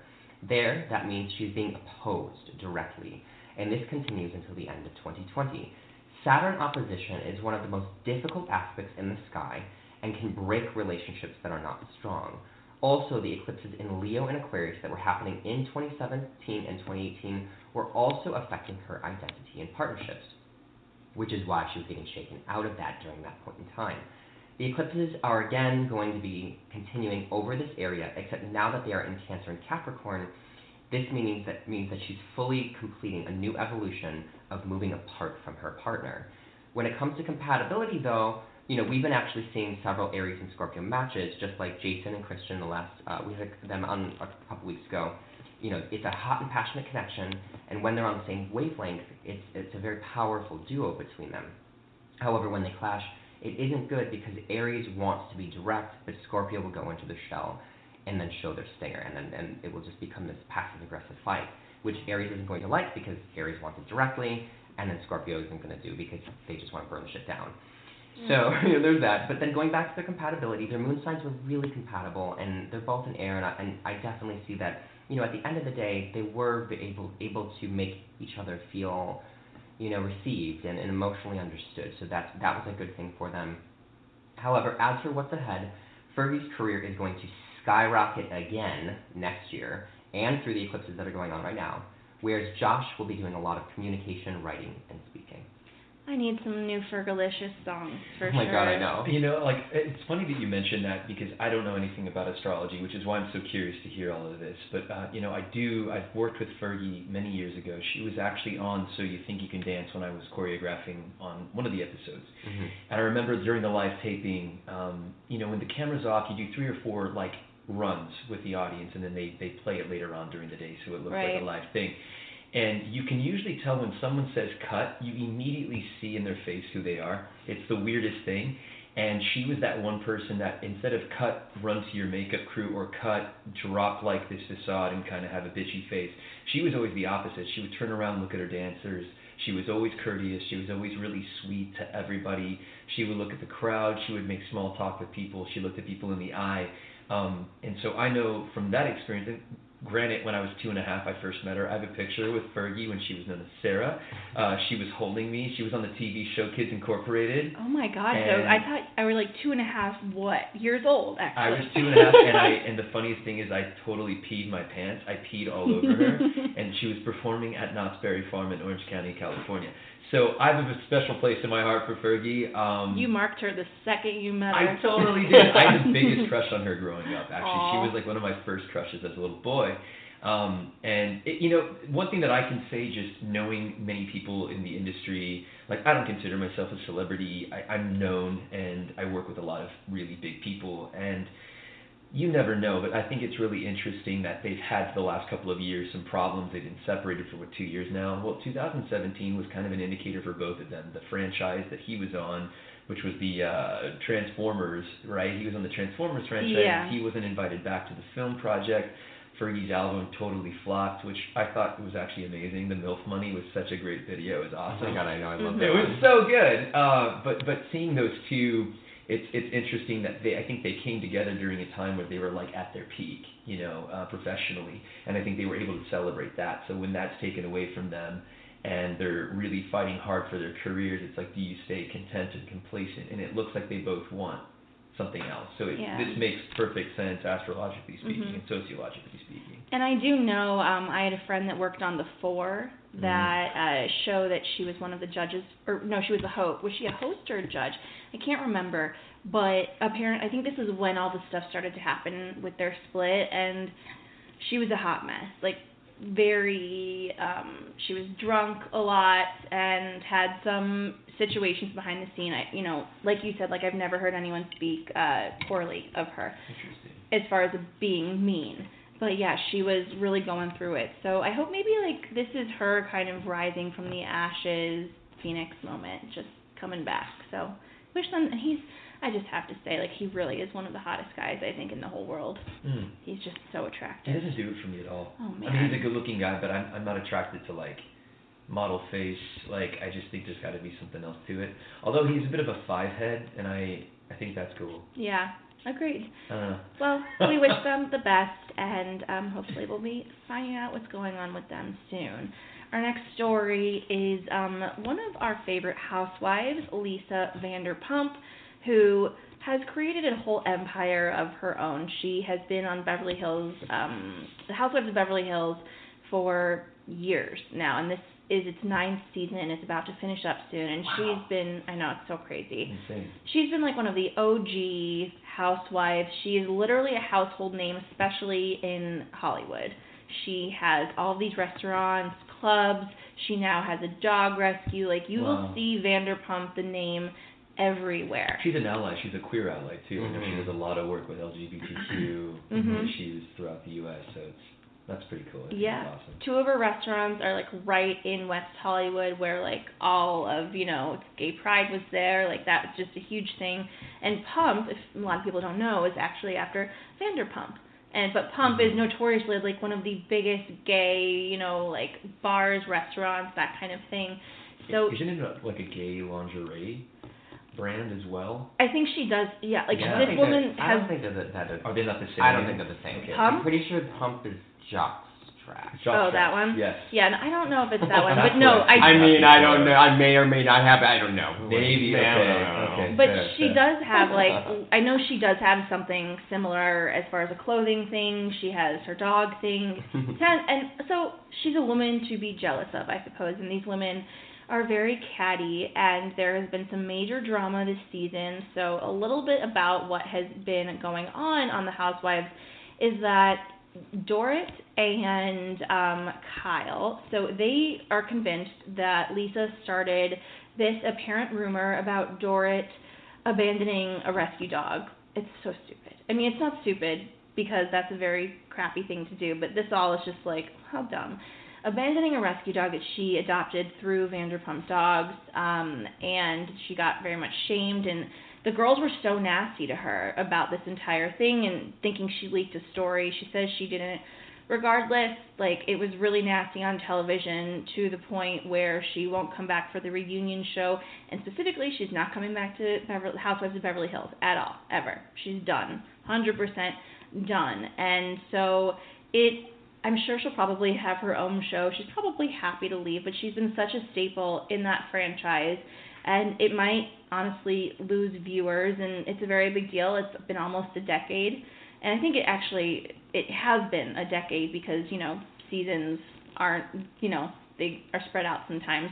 So yeah, I was just curious about what is going on with her, Kyle Richards, Dorit Kemsley. Like, are they all like meant to butt heads? What's happening? Lisa Vanderpump is a Virgo, which means that she's great at business and loves the art of detail. This is extremely important to her in her career. There are a few different things I am seeing for her, though. Uranus is not a planet that we tend to talk about a lot in astrology. You know, at least you know we've been talking a lot about a lot about eclipses, and we watch the sun and the moon, and you know Mars and Venus and Mercury, much more. But Uranus is a planet of transformation. It is shaking up her life in relation to media, publicity, television, and that entire realm. It entered this arena in 2018 for a bit, but has fully moved into it now in 2019. So her old patterns in this area will no longer work. Oh. Isn't that na- nuts? So it's not going to go well after she leaves the show. No, things are good. She she has to try new things. She doesn't fit in that mold anymore. Exactly. The way yeah. that, that that that area of her life that was a part of it, it's not working anymore. Also, she is having eclipses in her zone of friendships and social life, with beginnings and endings taking place.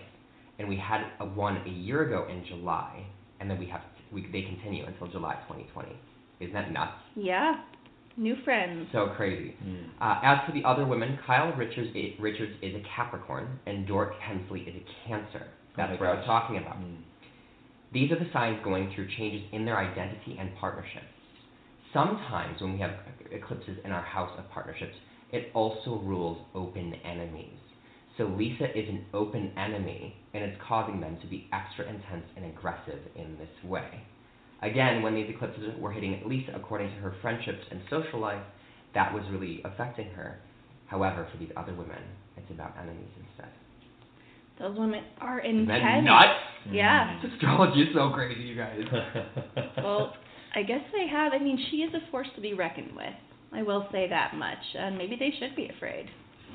Yeah, I mean, it, it seems like if this person is creating almost a mogul profile for herself, you know, that that is a huge sign of success coming from a reality TV show. Yeah. You know, a reality TV show like you're you're already rich, you're already enjoying those things, but it seems like she's using that as a, as a platform to really branch out and take over. And it seems like she's outgrown that that pattern and that that that nine year run of a show. I mean, most TV shows don't survive three seasons, let alone 9 mm-hmm. Um, and maybe this is the beginning of the end for it. Um, And you know, she's not a young woman. It's this woman, Lisa, has in a way recreated herself, her businesses over and over again. You know, she was born, the internet says, in 1960, and what one thing we know about that is it's either 1960 or she's older. So. Mhm. You know, it's kind of cool though to see somebody continue to rise and dominate um, in this industry, even though she is a beautiful but an aging woman. I'm all about an ally for the community and for you know just power to women in general. So if she has that ability to not just be this entitled housewife, but somebody who really has her own empire, uh, male, female, gay or straight, I, I just think that that's brilliant, and Mhm. I think that's something to applaud. I've personally never even seen an episode of that show. I'm like I'm kind of like the I'm I'm a terrible gay. I, I think that's part of the the, the issue. But um, the other thing, just it, when you mentioned something about something leaking, for example, you know when someone says, oh maybe she has leaked she's leaked something to the press or a story, nine times out of ten that is a publicist that just made a rash decision. And so to blame her directly is nonsense, and half the stuff that comes out in the tabloids is misconstrued, or it has an angle, and maybe that that's what they needed, or maybe that was planted by somebody to get her and to force her way out so that they can get a little bit more shine. But it, I doubt that that was something that she did intentionally. If it was somebody from her camp, that's usually just a mistake that they made, or an assistant of a publicist. Mhm. But it almost seems like somebody from that show wanted her out to steal a little bit of that limelight. Yeah, I mean, this woman literally has half a dozen companies at least at this point. Yeah. So she has probably better things to do than to leak that, but it probably was an employee of hers. And it's just, just PSA, guys, it doesn't matter if you're 12, 18, 30, 60, 80. Women need to be kinder to each other, Yeah. and it's not cute, it's not cool. And I, she literally has said, she goes, they have been tormenting me for 10 months, and I will not even be going to the reunion. The reunion is to reunite, and no one wants me there, and I don't want to be there. She so doesn't need it. Yeah, she certainly doesn't need it. So, and I'm actually, I am not totally committed to that show. I talk about it a lot for my job. I'm a bachelor person. That's really the only TV, uh, reality TV that I watch. I've never seen that either. Well, you I'm know, terrible. I'm a terrible gay. you're a terrible guy. I'm No. a terrible person. No, I've actually But- never seen it either. Really? Yeah, I'm a pretty bad gay too. yeah. Okay. Well, he just doesn't watch a lot of TV. I try to make him. That's true. Um, our third story is something that we um, kind of have predicted, but I think anybody can predict what was going to happen here. So Bradley Cooper and um, Irina, I her? I always forget how to say her name. Irina Shayk Uh, they, she is the mother of his child. They've been together for four years as domestic partners. They have officially broken up. So rumors started swirling when A Star Is Born stuff started happening because he had so much chemistry with Lady Gaga, and that even if it was true or not true, does not do well for a relationship to have people constantly saying he's in love with her, look, you know, taking photos of them, making memes, and then making memes of her kind of like looking at Lady Gaga when she literally probably was just blinking. Mm-hmm. She's a model. She knows how to behave. She knows how to put a face on. Um so yeah, they've officially broken up. She said or well, sources have said that once he started shooting A Star is Born, he was very disconnected from her, and he was directing it though.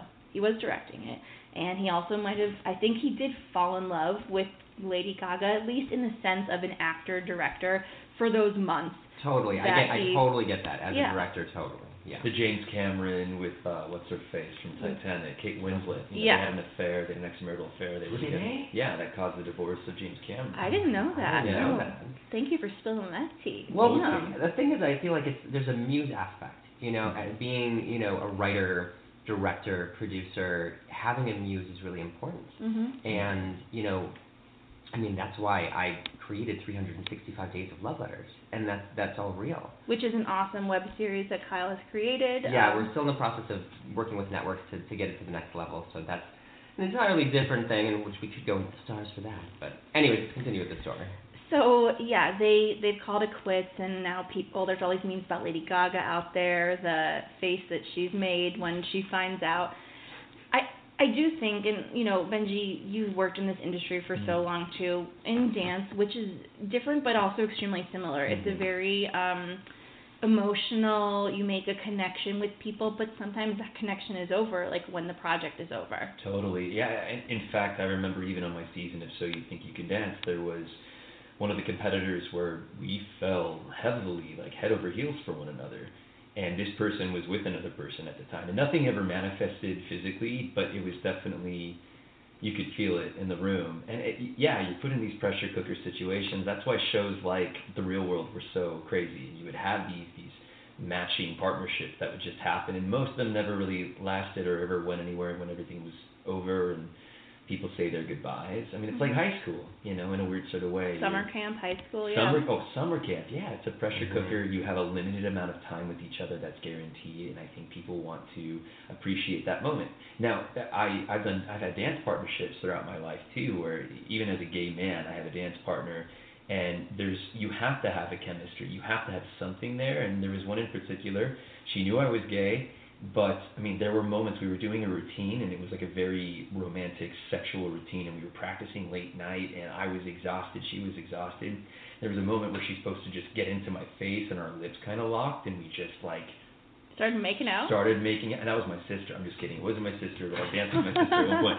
No, but yeah, like we just started like lip locking with one another, and it was just this. I need to, I need to walk out. Like I need to get some air. I'm so sorry like I didn't know what came over me. So I can only imagine when you have like multi-million dollar budget and everybody, you know, is on your personal life that the only escape you might have is in your work and your project and in this case it was Lady Gaga. So, you know, perhaps there was something there. Um, as far as I'm concerned, if you had the ability to star in a movie, write, co-produce, sing, record, direct, you're probably running away from something already. So I'm sure something was already written in the stars or on the wall at the time. Yeah. And you know, I I have a lot of respect for him. I also have heard some things that maybe he's actually I don't think he's the um sweetest. Maybe on appearance, I think he might be a little bit of a snake. That's just my personal opinion. Um I like him a lot. He's one of my favorite actors. But what I think though, he was with this woman, this model. I think they just started dating. She got pregnant. He did the right. He tried to do the right thing, stayed mm-hmm. with her, but I don't think they had a ton in common.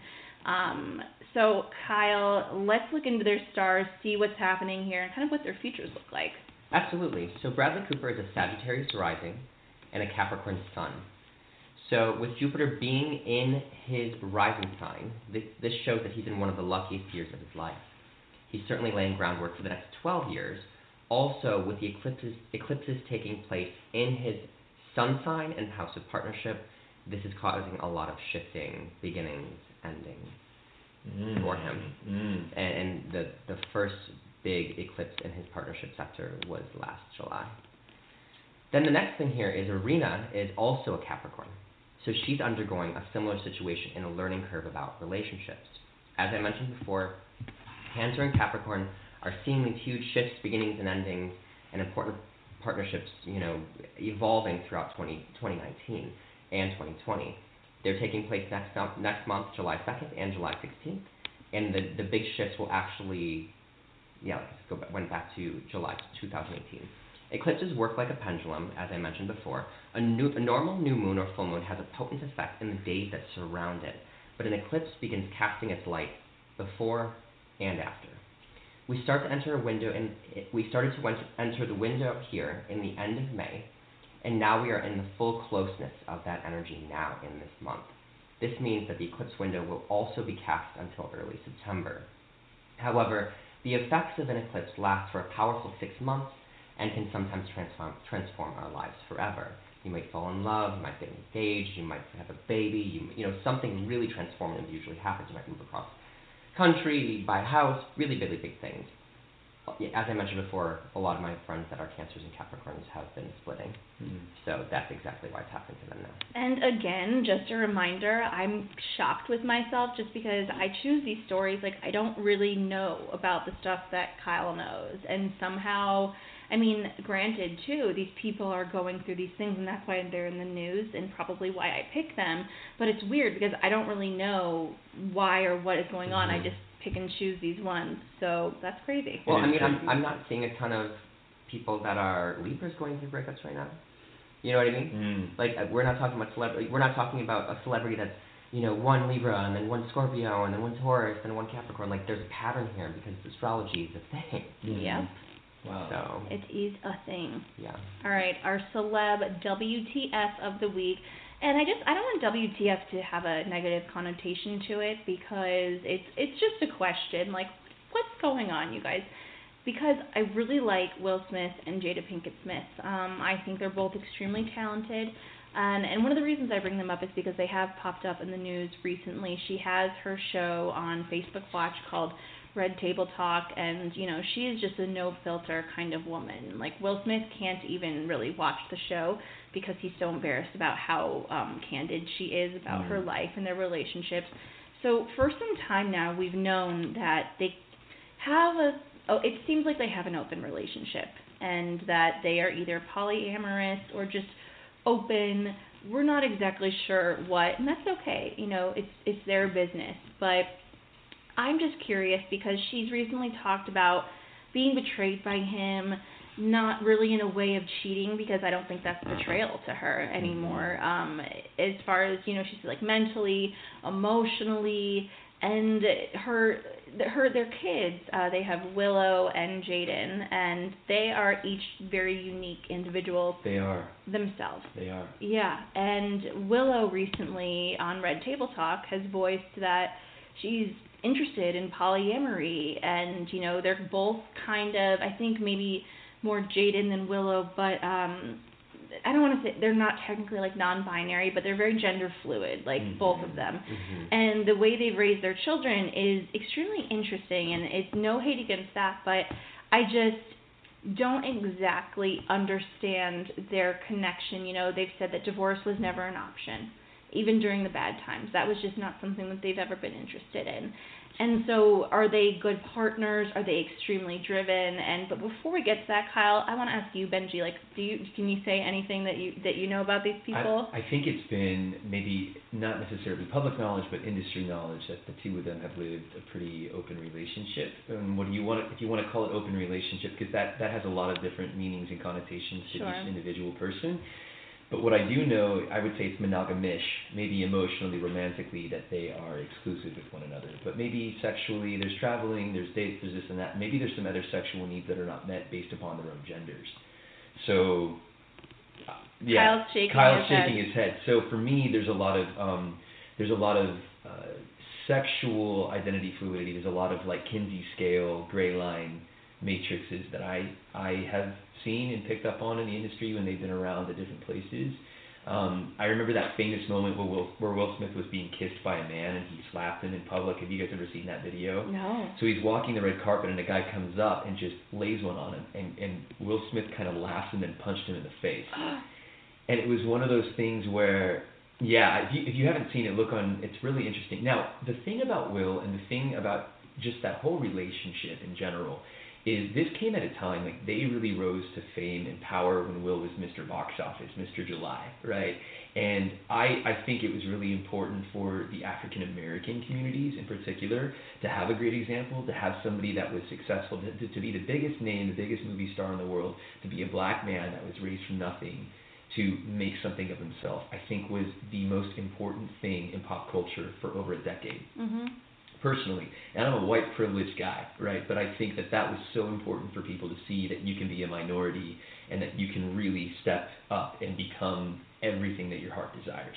And I think he was a prime example of that. And I think they chose their camp and they think they chose the right people around them to enable that, to keep that public record very clean. And now we're just in a different age, we're in a different era where, you know, I think this this new generation, everybody is binary, everybody is just fluid in some way. People are less judgy. There's a lot less labels being put on people, and I think it's fantastic. Like the other day, I was working. I have a musical called the Trump Family Special. It's a satire political musical. It's uh, if you're in LA, you should check it out. Yeah, yeah, it's at the Fringe Theater Fest right now. But uh, and he saw the very worst performance ever. Our electric stuff, which just totally crashed. I still think it was lovely. It was a shit show, but thank you, Kyle. You're very kind.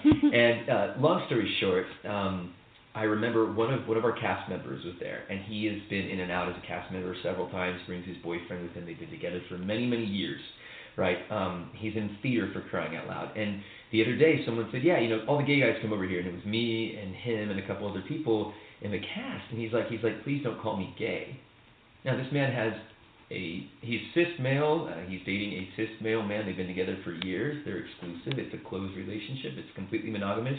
But he doesn't like the label gay. He's like, I am who I am. I love who I love. I happen to be with a man now. Stop labeling me. That's unfair. Mhm. And I thought, I mean, listen, tit for tat, tomato, tomato, success, nothing, whatever. Like that's fine, but um, I just feel like in this day and age, we are living in an era where all of that stuff is not so important. And if people are open or people are not, like anthropomorphically, most people are open to an extent, whatever that might be, whether that's with emotional or sexual needs.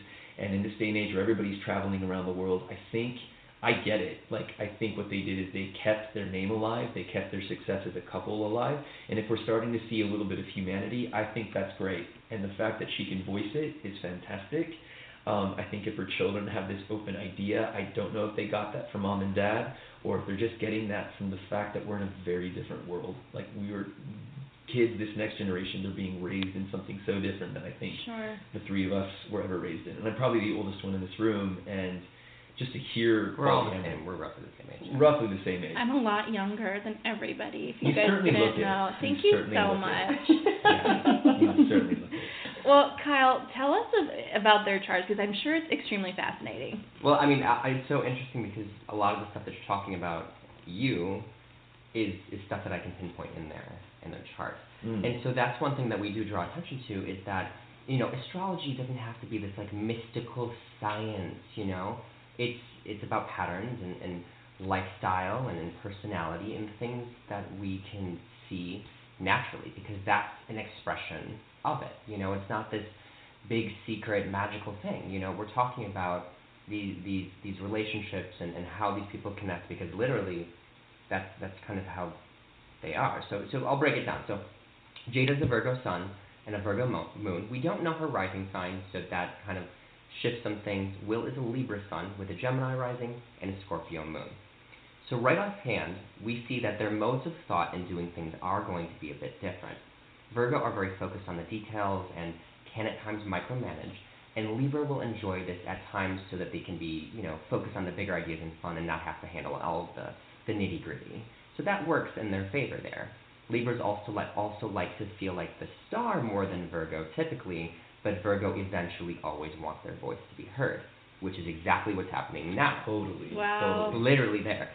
So the one thing that's really interesting though is that Virgos are secretly, secretly the freakiest people in the bedroom of all signs Mm. because they have an obsessive personality and break down all of the methodical little details. And this makes them very intense about, you know, fetishes and different kinds of things. And this makes sense why she had a porn addiction. Yeah, oh yeah, I forgot to mention that. I put that on my notes, but apparently, yeah, she had a porn addiction. A Exactly. So Wow. that shows why, and the fact now that she's talking about it, she's ruled by Mercury. Mercury communicates. That's Mhm. that's Virgo's ruler. So that's really crucial to them. Mm. Will is a Libra, and he will need his one important partner there to make him feel balanced.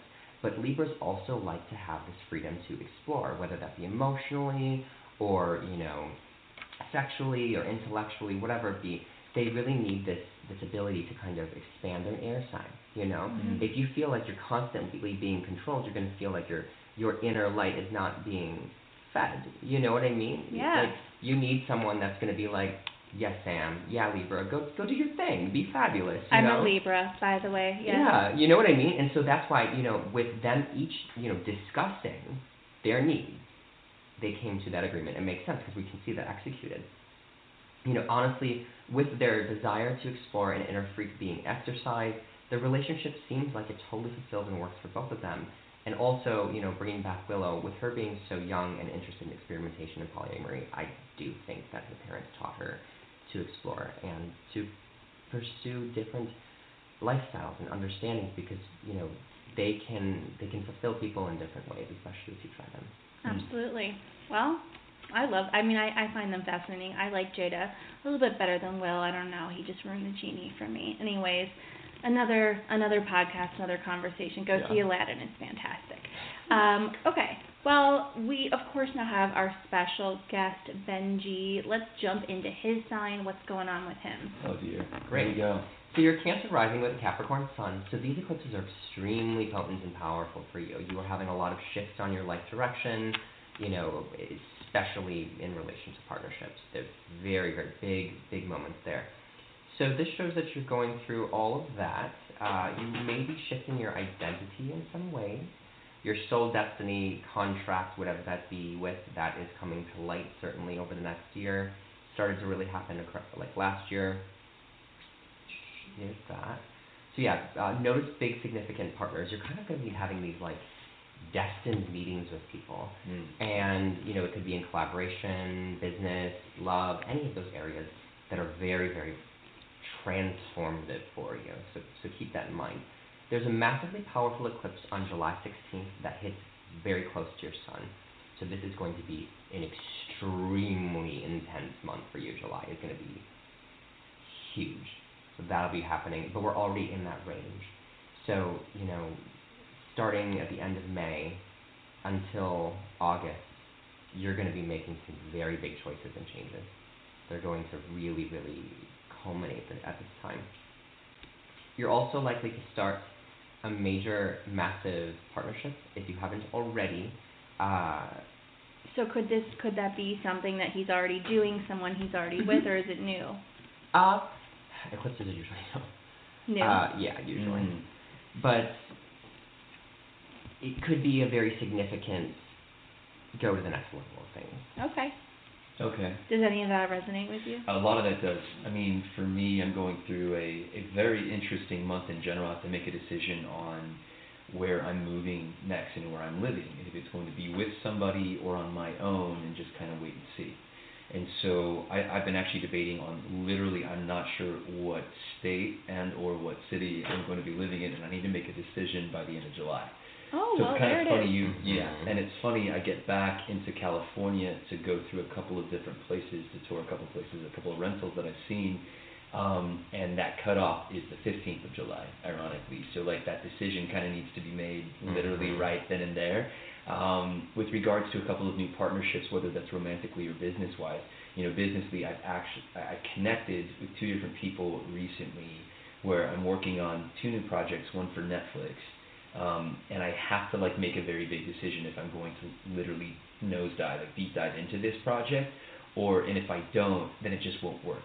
And so it's going to require a lot of sacrifice, a lot of time, but it could be um, professionally very interesting. And Mhm. something that you said earlier, like last year, things have already started to shift heavily for me in my own personal identity.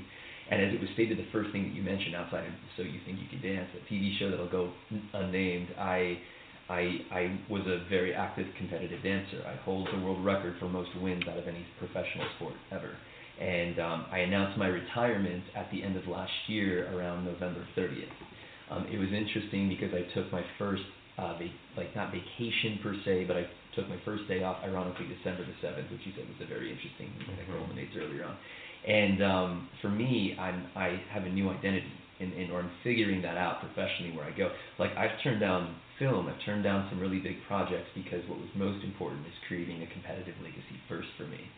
I've turned down like TV shows and really big gigs because for me, my excellence is the one thing that I know that I'll always have. Like I'm never going to be the best looking or this, that, and the other, the most talented, but I will work the hardest. And I will definitely put my all on the floor, and I don't want Father Time to beat me. So I, I retired right at the peak of my powers at a fresh age of 35 and or 34.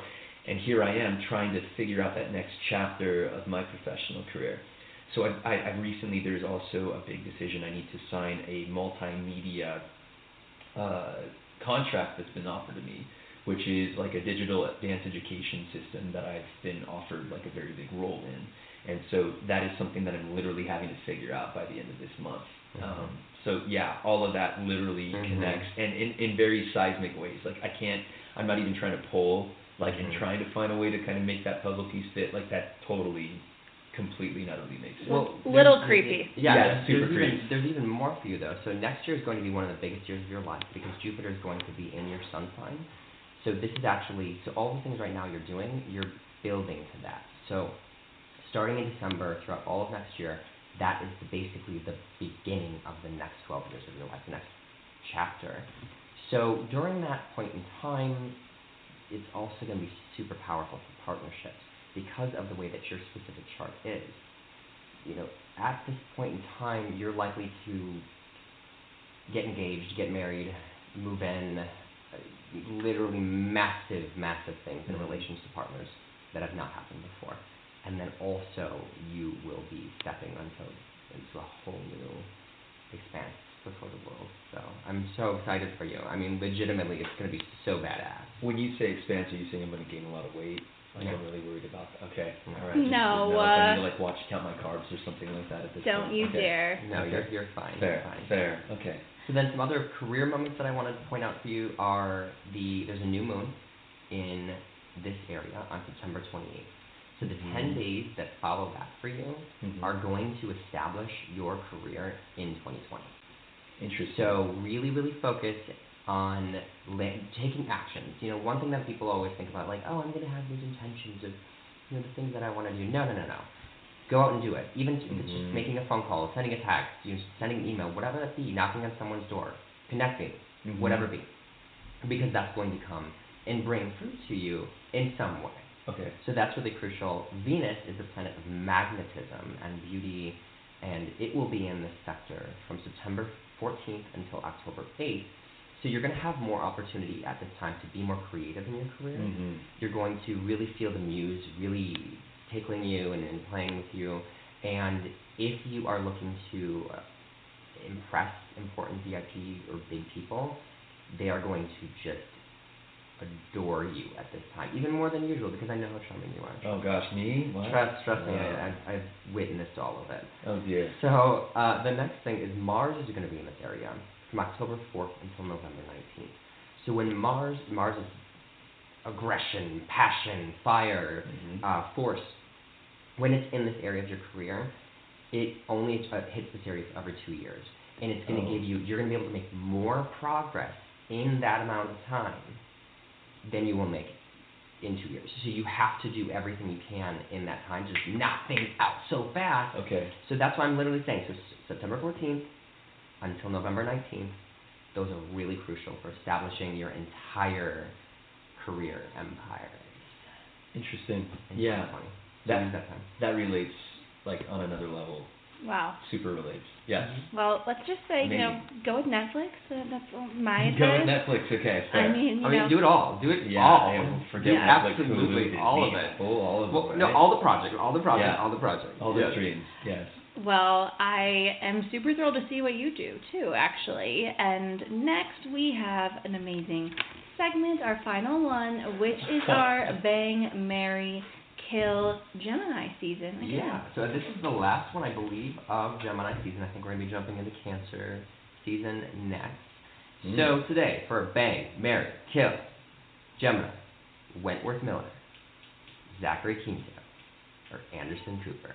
Whoa, this is good. Yeah, and I was like, I was so proud of gay myself. when men. I was like, All gay hell men, too. yes. All Yeah. gay men. I would bang. All I- Oh, yeah. I- okay, so he's gonna go first. Okay, fine. Wait, well, wait, wait. Okay, yeah. I just have to say, I read it, and I was like, well, none of them would do any of that with me. so thank you I mean, for that. the vast majority of the time, we are talking about straight dudes. I mean, kind of, like maybe straight. well, they've all played straight dudes. Yes. so, exactly. All right, you go first. okay, I think this is pretty easy. I'm definitely going to bang Wentworth because I think he's super sexy. Prison Mhm. Break was definitely a big old fantasy of mine. I'd kill Zachary because I'm not super attracted to him, but I think he's a very talented man. And I think that Anderson Cooper would be a very, even just hearing stories about him, would be a very great partner to have, so I'd marry him. Okay. Yeah. Easy. Easy. I mean, yeah. I mean, I'm literally so on the same page about that. I mean, Anderson Cooper's an empire. I want to marry that. I'm all about an empire. Okay. Yeah, so that's that's gonna be. He's gonna give me a ring, Mm-hmm. and then, yeah, I feel like I'm gonna hang with. I'm gonna bang Wentworth Miller. Yeah. Yeah. We're gonna we're gonna do that. I'll I'll really uh, you know at least it long hopefully for a couple hours, and then Zachary. Sorry, but bye. Okay. Yeah. Well, I'm a little bit different probably because I'm a straight woman. Um, I am going to marry Wentworth because who wouldn't want to wake up to that punum every single day? Punum. That Punum. punum. I love it. In Yiddish, it means face. I Yeah. think it's the Jew in me coming out. oh, yeah. Um, I mean, yeah, he's literally so hot. I when I found out he was gay, I, I was like, oh god, I'll never have a chance. But you know, you guys, I think he's probably happily married or something at this For point. sure. They God all knows. are in Uh, guaranteed. Actually, all three of them are, and I know that Zachary's dating like a, a model. Well, like he a was. very Euro model, I think. Yeah, he like used that. to be with um Jonathan Groff, didn't he? Um, you know the Broadway. He's like on Broadway. Not Not, looking. not anymore. Not- he's there's like an Insta model that I know he's Yeah. dating right now. So model. I'm gonna bang Zachary because he's terrifying, but probably amazing in bed. I mean, terrifying because I watch American Horror Story gotcha. and okay. um, Yeah. Heroes. I He's always like really scary but hot and really fantastic eyebrows. And Anderson Cooper, you know what? Like he just doesn't do it for me, Mhm. and I have my own empire, and I don't need competition. Yeah, you're kind of actually probably bettering your career by killing him. Yeah, right? it's like I will seduce Yeah. him and then kill him because there can't be two of us. Well, I you know? the hell out of that. I think that's fantastic. Yes. I just So- love the strategies on this shit every week. Let us know what you guys think. Who would you bang, marry, kill? Well, that wraps it up for this episode of Astro Kiki. We have had a fantastic time. Thank you so much for joining us, Benji. Oh my God, thank you so much. This was both very insightful, entertaining. It's making my brain spin. I'm sure this drive back up to the, the airport right now is going to make me go a little crazy. But I'm excited. Excited for the future and excited to report back to see Yes. what happens. And good luck on your trip, by the way. Oh, thank you. Yeah. Well, where can everyone follow you and your journey on Instagram, Twitter? Yeah, the best way to get a hold of me is through, um, you can go to my Facebook, facebook.com slash Benji Schwimmer. You can also do at Benji Schwimmer on Twitter or Instagram. Um, I'm more gram friendly. I don't Mhm. have a Snapchat, so there might be a fake Benji Schwimmer. Don't don't do that, guys. Don't do that, yeah. It's not his penis. It's, it's, it's not my schlong. No, it's not. It might be my penis, actually, and then just maybe they found it somehow and they're Maybe. using it as like a, a live photo or something. really scary. Well, that's very rude. Well, totally rude, but it's totally possible. Yeah. a little flattering, just a little, Don't right? say little, okay? Because you can't use that that connotation. Just has some really bad connotations. So yeah, no. It is huge. Sorry, It's I have no huge. idea. It's huge. Yes, it's huge. I'm gonna let you guys take this one. Yeah. Well, um, you guys can find me, Sam Davidson, at SamD43 on Twitter and Instagram, and we'll see you next week. And I'm Kyle Thomas, and you can follow me on Instagram at mr Kyle Thomas. Thank you guys, and make sure to follow Astro Kiki on um, Astro Kiki Radio on Instagram. It's a lot of good stuff on there. So yeah, bye guys. Ciao. Bye. thank you for tuning in to this week's episode of Astro Kiki Radio on the Left of Straight Radio Network. Be sure to follow us on Instagram at Astro Kiki Radio, and you can also check us out on iTunes and Stitcher. Make sure to join us next week, and don't forget, we are the only e news of astrology.